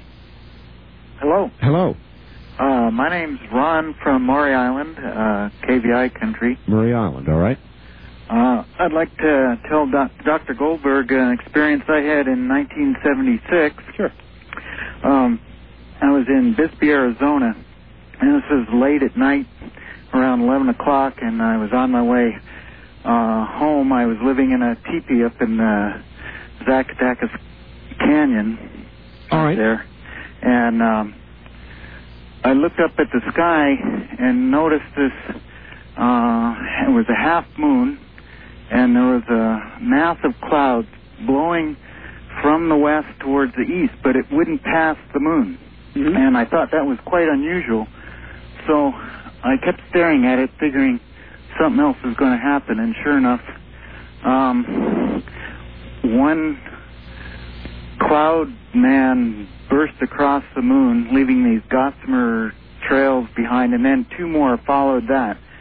And I looked back into the cloud mass, and there was cookie cutter shaped of in the cloud mass, and and these three running cloud men, which I call them, just went across the moon and over to the east. And I was wondering if um, that had any special significance. Well, you know, what you're describing here sounds like more like an energy mist of experience. In other words, an energy form uh, that was uh, taking form. And when you say it didn't pass over the moon, that's kind of interesting because that's the way the energy would be. It would be something you could see through, whereas a cloud would actually block out the moon. All right, uh, it'll, we'll have to hold it there. Thank you very much, caller. Doctor, hold on. We're at the bottom of the hour. We are ruled by the clock. We will break here and be back with Dr. Bruce Goldberg. He's my guest. His latest book, The Search for Grace, was a CBS movie. Ho- hope you caught it.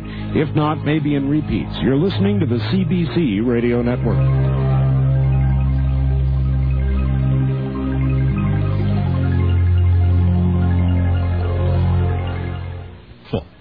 This is a pre recorded, previously broadcast program.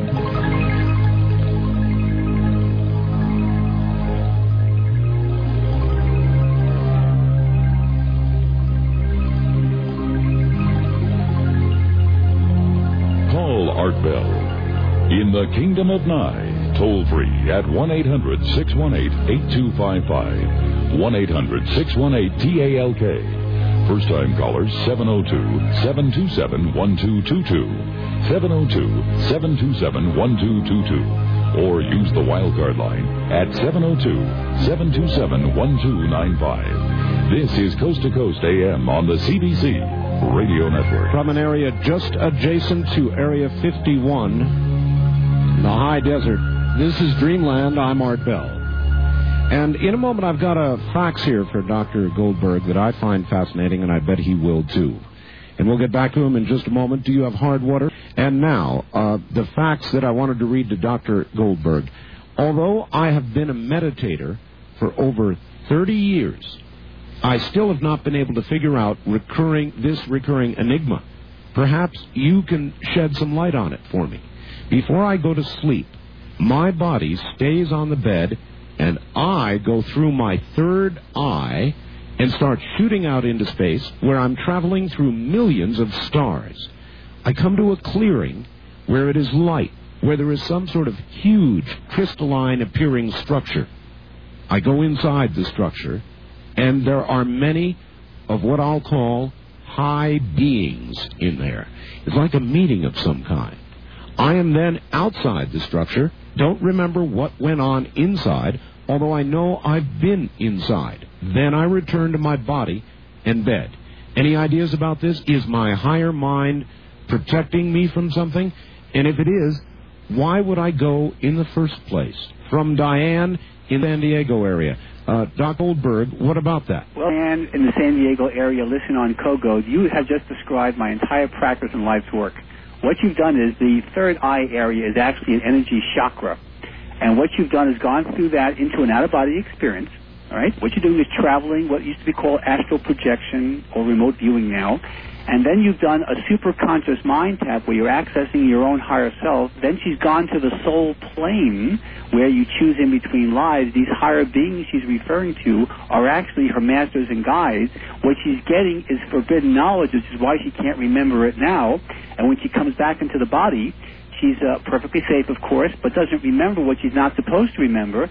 But eventually, she will get that data when she is ready for it. I mean, this is beautiful. This is. Uh, I, I hope that you're listening to this, and I hope you give me a call sometime because I'd love to speak to you in person. This is a, this is a fantastic experience. And by the way, you can actually get this experience a lot easier, and you can actually get to the level where you can raise your energy so that you can recall this knowledge and information by using techniques like the out-of-body experience and soul plane ascension. So using the tapes would also help you to facilitate that. But that is absolutely beautiful and a complete summary and synopsis of everything I represent. All right, excellent. I thought that might fit in. From Joel on the low desert um, at uh, K News, he would like to know, do among other things, do animals have souls?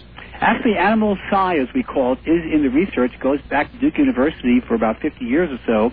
Animals have souls. The, the problem with that concept, or the difficulty with that to old uh, Eastern concepts, is that animals do not, I repeat, do not reincarnate as humans. I have never, in 30,000 uh, past life regressions, ever regressed a gopher or anybody to a head of lettuce. So everybody, when, once you're, when you're human, you stay human. But animals do have their own uh, uh, uh, souls. In fact, I've regressed people who have been or seen or contacted their departed animal, cat or dog or others, that have been, in fact, in the process of reincarnating and can perceive some of their past lives. I'll be darned. All right, uh, one more quick one, then back to the telephones. Are all souls the same, or are there alien souls? In other words, non-human being uh, entities that are encountered? Well, technically, if you read uh, Past Lives, Future Lives, you'll see that all the when I regress people to the original, the first uh, life on the Earth plane, uh, they usually describe themselves as what we call light people, which are extraterrestrial in origin. Therefore, technically, all of our souls and all of our basic makeup really has an extraterrestrial base to it. Wow. All right. On the uh, wild card line, you're on the air with Dr. Goldberg. Hi. Hello, this is Fritz calling. Yes, Fritz, from uh, Phoenix, I believe. That's right. Last Friday night, a young man was killed by lightning here in Phoenix. We had a very heavy thunderstorm. Now, he was walking to his car when the lightning hit him. He had a tremendous fear of lightning. Uh, when a storm was announced, he would park his car very close to the exit door to minimize the distance. Yes. Now, this man had a premonition that something was happening with, that the lightning will happen somewhere in his life. Explain this comic incident. Well, basically, if he had the premonition of it, I mean, that's a progression. That's what you know people do with, with they they can be trained to do in my office when I work with my patients. When they perceive their future, they can perceive actual the choices and select it. Yes. If he perceived that and he decided that that was his fate, remember, you choose your death. He could have also perceived himself to be on a different parallel frequency where he has not died. Just because he got hit by lightning and died in this life, and I'm not trying to negate that or to dilute that, it's a serious event, but karmically it isn't because he's living now on other parallel frequencies where maybe he is manifesting his true karmic purpose. So, in other words, karmically, you could be struck by lightning many times. Right. If, if karmically it's your time to go, it's your time to go. But remember, you only die on one or more parallel universes. There are others right now where he is still alive in this current life. Just that it's a different dimension. Just like if um, if you're listening to the radio, and of course you don't do this when you're listening to art, but if you were to change the dial, you'd get a different channel coming in without moving the box, just by changing the dial. It's a different frequency. And, The same and so it is with the soul and life. All right. On, on the uh, toll free line, you're on the air. Hi. This is that liberal in Memphis whose liberal ideas are as far up in space as the skies. Uh, all right. Um, w- when people say that to you, um, you're spaced out. It's ridiculous. Um, how do you respond? I mean, after listening to all of this, if he is not uh, convinced or at least uh, curious and still regards it as spaced out comic book stuff, what do you say to somebody? What I say is basically, I, I call what I do, I, this is my demographic technique. When the student is ready, the teacher will be there. If this gentleman wants to think of this as being uh, hogwash, whatever he wants to, he's not ready for it, and he's entitled to his opinion. I'm a First Amendment activist. However, eventually he will die in this life, he will reincarnate, and while he's in the soul plane, he will then, unfortunately, a little bit late to this life, realize the error of his ways. So maybe, maybe if he's lucky in the next life, his call will be friendlier. Or even more, even better, it maybe if he if he sees the light, he'll be he'll be a little bit more, uh, uh, shall we say, attuned in this life, and maybe kind of like open up a little bit more. All right. On the uh, toll free line, you're on the air with Dr. Goldberg. Hi. Hi, this is Joyce in Irvine, California. Irvine. Yes, Joyce. Yes, I'm having a good time listening to the show tonight. Um, I had attended one of Dr. Goldberg's seminars at the Whole Life Expo in Los Angeles a couple of years ago, and he took the uh, group through a past life as well as a future life progression. And um, I didn't remember too much about the past life, but the future life progression had a profound effect on me. And uh, just the information coming through was very clear, um, dates, and he asked us to, to get the date and to get our names and the situation that was occurring, and the um, the emotional impact, what what it brought up, applied to the situation that I was in in my present lifetime. Did you also see the parallel uh, frequencies or the other options? Well, you had us go through the five different frequencies, Right. and um, I did do that, and I picked the one that was the highest Right. that I saw as the highest, and can't say that I've really seen a, a big physical or mental change in this lifetime. Um, just more of a spiritual shift in, in attitude. See, that, that that's the point. That, that, the, uh, we, you, you say future lives. You really were referring to age progression in this life, I assume. No, you had us go into like a future. No, I, I did, but I mean, what you're referring to right now, in order to see a change in this life, In this lifetime, right? if you're perceiving a future life, then what you're focusing in on is really that future life. And yes, you can raise your what what you will manifest in this life will be a spiritual uplifting, right. but you won't necessarily know where you are because you're now focusing in on the future life, not the future of this life. You see. Right, right. But uh, but basically, the techniques that you learned there can be applied also if you want to specify to the current life by using. I don't know if you if you got one of the age progression tapes or the or the future life progression tapes. no, I will- just attended that one seminar. Okay, because the, the progression tape will actually guide you into the future of this life, or it's your choice, the Go future life, and you can then life. actually lay out the future of this life, not just having to be patient and wait for a 100 or 200 years from now to perceive the future life. Actually, it was about 1,200 years in the future. Really? Well, you, you, you, you're getting close to sequester, if you know what I mean. You know, the, the woman who was in the 36th century. Well, I listen, Joyce. That, that, that I really, I very much appreciate your call there, and um, uh, for your uh, for, for your friends and any of your people, you know that I'll, I'll be doing the whole Life Expo in November. Uh, Do you, Los I wanted to ask you, do you do like small group lectures or seminars? Well, basically, I do the learning annex class, and I do I, I do occasional I, I go out I, I I do those, but most of the time I don't because most of my time is spent with my full time practice here in Los Angeles. I really do that much uh, uh, public speaking. Is I'm I'm asked to do a lot, but I usually don't do that much. But uh, occasionally I will if uh, if the spirit moves me, and with people like you and your attitude, that usually gets me to be move a lot more than other than most. Oh, that- all right, thank you. Uh, there's a big temptation for you. Um, on the wild card line, you're on the air with Dr. Goldberg. Hi. This is Jody, KOH Reno. Hi, Jody. Hi, uh, Dr. Goldberg. Yes, Jody. Could memories of a past life be just memories of a progenitor or ancestor that have passed down through the DNA, like You know, physical you- you- ability it's- or it's, artistic really, it's, ability? It's, it's a very good question, and I hear it a lot. And we call that the genetic lineage theory. But let me tell you the problem here. The problem with the genetic lineage theory is that number one, Ivy, who is the Grace, who was Grace those in a past life, and this was documented by CBS, was was was not in any way related genetically to Grace Doze. In fact, about less than one half of one percent of any of the regressions I've ever done has hmm. anybody ever stayed in the same family. But more importantly, from my undergraduate background in biochemistry, the, the, the chromosome or DNA dies or is becomes dust when the physical body. There's no way the DNA can reincarnate because it actually and it's like having a cell die. This is actually deoxyribonucleic acid, but it's actually it's impossible for the chromosomes to survive death. It's Well, but, through but, but in, in, in a way it does, though. I mean, the DNA is the messenger, but the message survives. What, what the message is really, what's surviving though, is the energy. See, that's where the soul comes in. The soul is like the DNA, only the soul isn't DNA. The soul is electromagnetic radiation. Again, unless you're hung up on the term DNA, it's not, it's not DNA, it's the soul's energy that survives. That carries the messages, message, as does the DNA in the physical body when, when, when, when, when you go through fertilization and, and, and recreation of a species. But to understand, almost all of the regressions that I've ever done, I mean 99.5%, have been of people of different family lines, which would destroy completely the concept of any genetics. I see. Okay, thank you. Thank you. Thank you very much for the call. On the toll free line, you're on the air with Dr. Goldberg. Hi. Yes. Dr. Goldberg? Yes.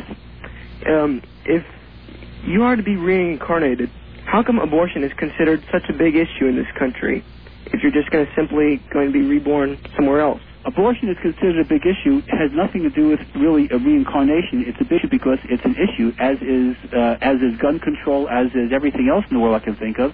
It's simply an issue that has been based upon society's mentality. Uh, uh, religion has a lot to do with it. You know, there is a correlation between uh, you know, this country's belief, which is only 40% in reincarnation, and the theological systems, which, which do not like to believe in reincarnation, even though it's a part of all religions, because it conflicts with the self-interest of if you believe in reincarnation, what do you need the church for? You see. So it, it, it's, it's simply a political issue, or it's a. Uh, it has nothing to do with the reality of the universe's function.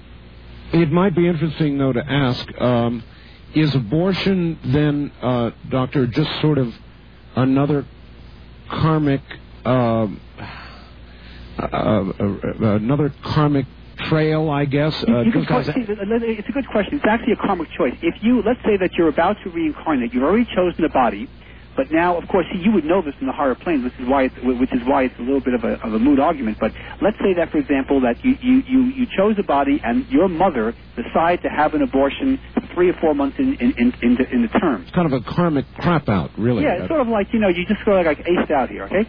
So what happens? Well, the soul's energy will just simply say, okay, I can't be with that family now. You could always reincarnate the next time she has uh, a, a, a fetus that maybe isn't aborted, or you could just choose a different family and just maybe wait a few years or a few decades.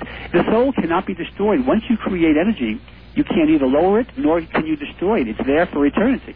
So then, in a lot of ways, uh, if you're trying to give an explanation from your point of view with regard to the legal dilemma on abortion, abortion wouldn't karmically be that great crime that a lot of people No, consider it's not a it to be. crime at all from any co- karmic perspective. What's, what's a crime is when people limit themselves and don't empower themselves or become codependent or become nothing but a follower, a follower rather than a leader. That is the karmic crime because the purpose of being on the earth plane is to raise the energy of the soul to perfection. Period. Spiritual growth is it. It's not accumulating Porsches. It's not accumulating uh, stocks and bonds or becoming president of a corporation. It's to grow spiritually. And if you, and the only way I know to grow spiritually is to associate with a higher energy, which is your superconscious, and to be able to be empowered in all aspects of your life. And that is everything we've described when it comes to labels or, or philosophies or debates or controversial issues. Those are not empowerment issues. Those are issues of societal mentalities of trying to be controlled or to control others. And that purpose of spiritual growth is simply to be empowered. All right. On the toll line, you're on the air with Dr. Goldberg. Hi. Hi, I'd like I I have a question for right, you. all right. Where are you calling from? Salt Lake. Salt Lake. All right. Yes, Okay, I'm here. Turn turn your radio off, ma'am. it is. Okay. I had to get you. to it first. What's, what's All your question, ma'am? Uh, I've had spirits in my house. I've had them for 23 years, and now they're gone. Mm-hmm. They're just gone. Where'd they go? Are, are you are you going through bereavement now with these? Oh spirits? no. Okay. Well, basically, they, they've gone because they've either solved or they've accomplished their mission. Okay. And uh, and they've either they've either gone to they've ascended perhaps, or they Uh-huh. simply just decide to they no longer need to be around that place. It maybe had nothing to do with you. Well, someone from the church was here, high up in the church, Hmm? and he was talking to me. He didn't know about this. Out of nowhere, he said, "You have spirits in your house," and uh, he said that I'm a bridge for them. Hmm? Well, maybe you They're did. gone. Maybe you just did your job, ma'am, and- and they're gone. You you you you- you now are debridged. Yeah, so celebrate it. Thank you very much for the call. The wild card line. You're on the air with Dr. Goldberg. Hi. Hi, Art. This is Jim in St. Louis. Hi, Jim. Uh, Dr. Goldberg, thanks for coming on the show. First of all, Art, I'd like to, if I may, make one comment, uh, and then I had a couple of questions for your guest. Sure, go ahead. Um, the comment I'd like to make is, again, thanks for the show Friday night with John Lear. That Sure. was the most intense show you've ever done. Uh-huh. And it seems to fall in line with a lot of what uh, Dr. Goldberg's talking about, the soul being a universal thing that just carried simply by uh, housed by um, by people, whatever extraterrestrials. He touched on that a little bit. That was most interesting. Uh, okay, the, the main questions I have for Dr. Goldberg. Uh, Dr. Goldberg, hey, how's it going? It's going fine. And by the way, Doc, uh, John Lear is also an engineer, so it's nice to have scientists comment on this rather than some of the people that tend to comment on this. Right. I uh, I totally uh, un- I totally respect John Lear, and hearing him talk, I think I believe I may be one of the minority, but I believe totally that he seems to he knows something that the rest of us don't know. But although I know that a lot of people think he's a total uh, total quack. Did you have a my question for me, For uh, you. Yeah, do you have a question? Uh, yes, sir, I do. Go ahead. Uh, my questions are: You've been talking a little bit about um, uh, astral projections. How can I, with my girlfriend, sit down and for us to both go through this and and to experiment? How Well, very, do very I simply, what I would suggest you do is call one eight hundred five two seven six two four eight, and uh, let let me. My office will be open tomorrow. You can give me your full name and address, and I'll be happy to send you a list of the tapes. The one that you're looking for is the out of body experience tape. This is a self hypnotic tape that you and your girlfriend can use together or separately, and it will it will train you. Will give you all the techniques to lift out, have a very safe trip, and come back to the body perfectly at ease with memories of what you've experienced and what we call now we call this actually remote viewing. But uh, it's a very simple technique. I mean, it takes a little conditioning, but it's something that is perfectly safe, and you can do it by tape very simply. And also, the cost of travel is very reasonable. Sure. They're having the, uh, there's really a, an air war going on right now with the out of body level, so it's, it's very cheap. On the uh, toll-free line, you're on the air with Dr. Goldberg. Hi. Hi, uh, calling from Gilroy, California. Um, yes, yes, sir.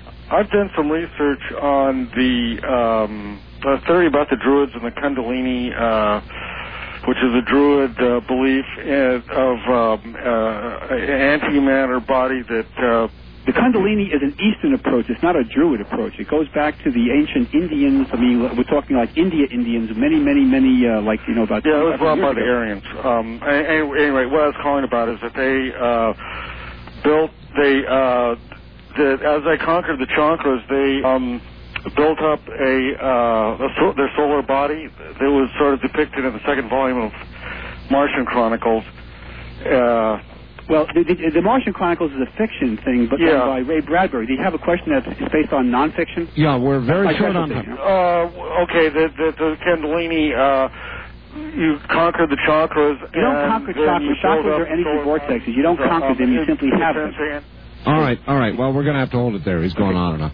Dr. Goldberg, we're out of time. Uh, it really has been a pleasure. Go ahead and give out one more time the number. Okay, the number is 1-800-527-6248. The books are Past Lives, Future Lives, which is a Ballantine book and is readily available and has been for six years. The new book, The Search for Grace, is published by In Print Publishing. If you can't get it yet at your local bookstores or malls, you can get it through my office. You can get autographed copies as well as a listing of the various tapes that are involved. All right. And to your Southern California people, I will be on, um, in, in Marina Del Rey on, on Saturday, October 1st, and I'll be in uh, November 13th at the Hope Expo at the LA uh, Hilton. All right, it is. Dr. Goldberg, what a pleasure. We will, of course, do it again. Surely. Thanks Thank a you. million. Take care. Uh, Dr. Bruce Goldberg, and I'm sorry, uh, as you know, we are very much ruled um, uh, ruled by the clock, and I've got to go. I've got to go. That's all the time there is. I'll just remind you, if you would like a copy of this program, I can imagine you would want to archive this. The number that you can dial right now is area code 503 664 7966. For the staff and management at the network, I'm Art Bell. Good night.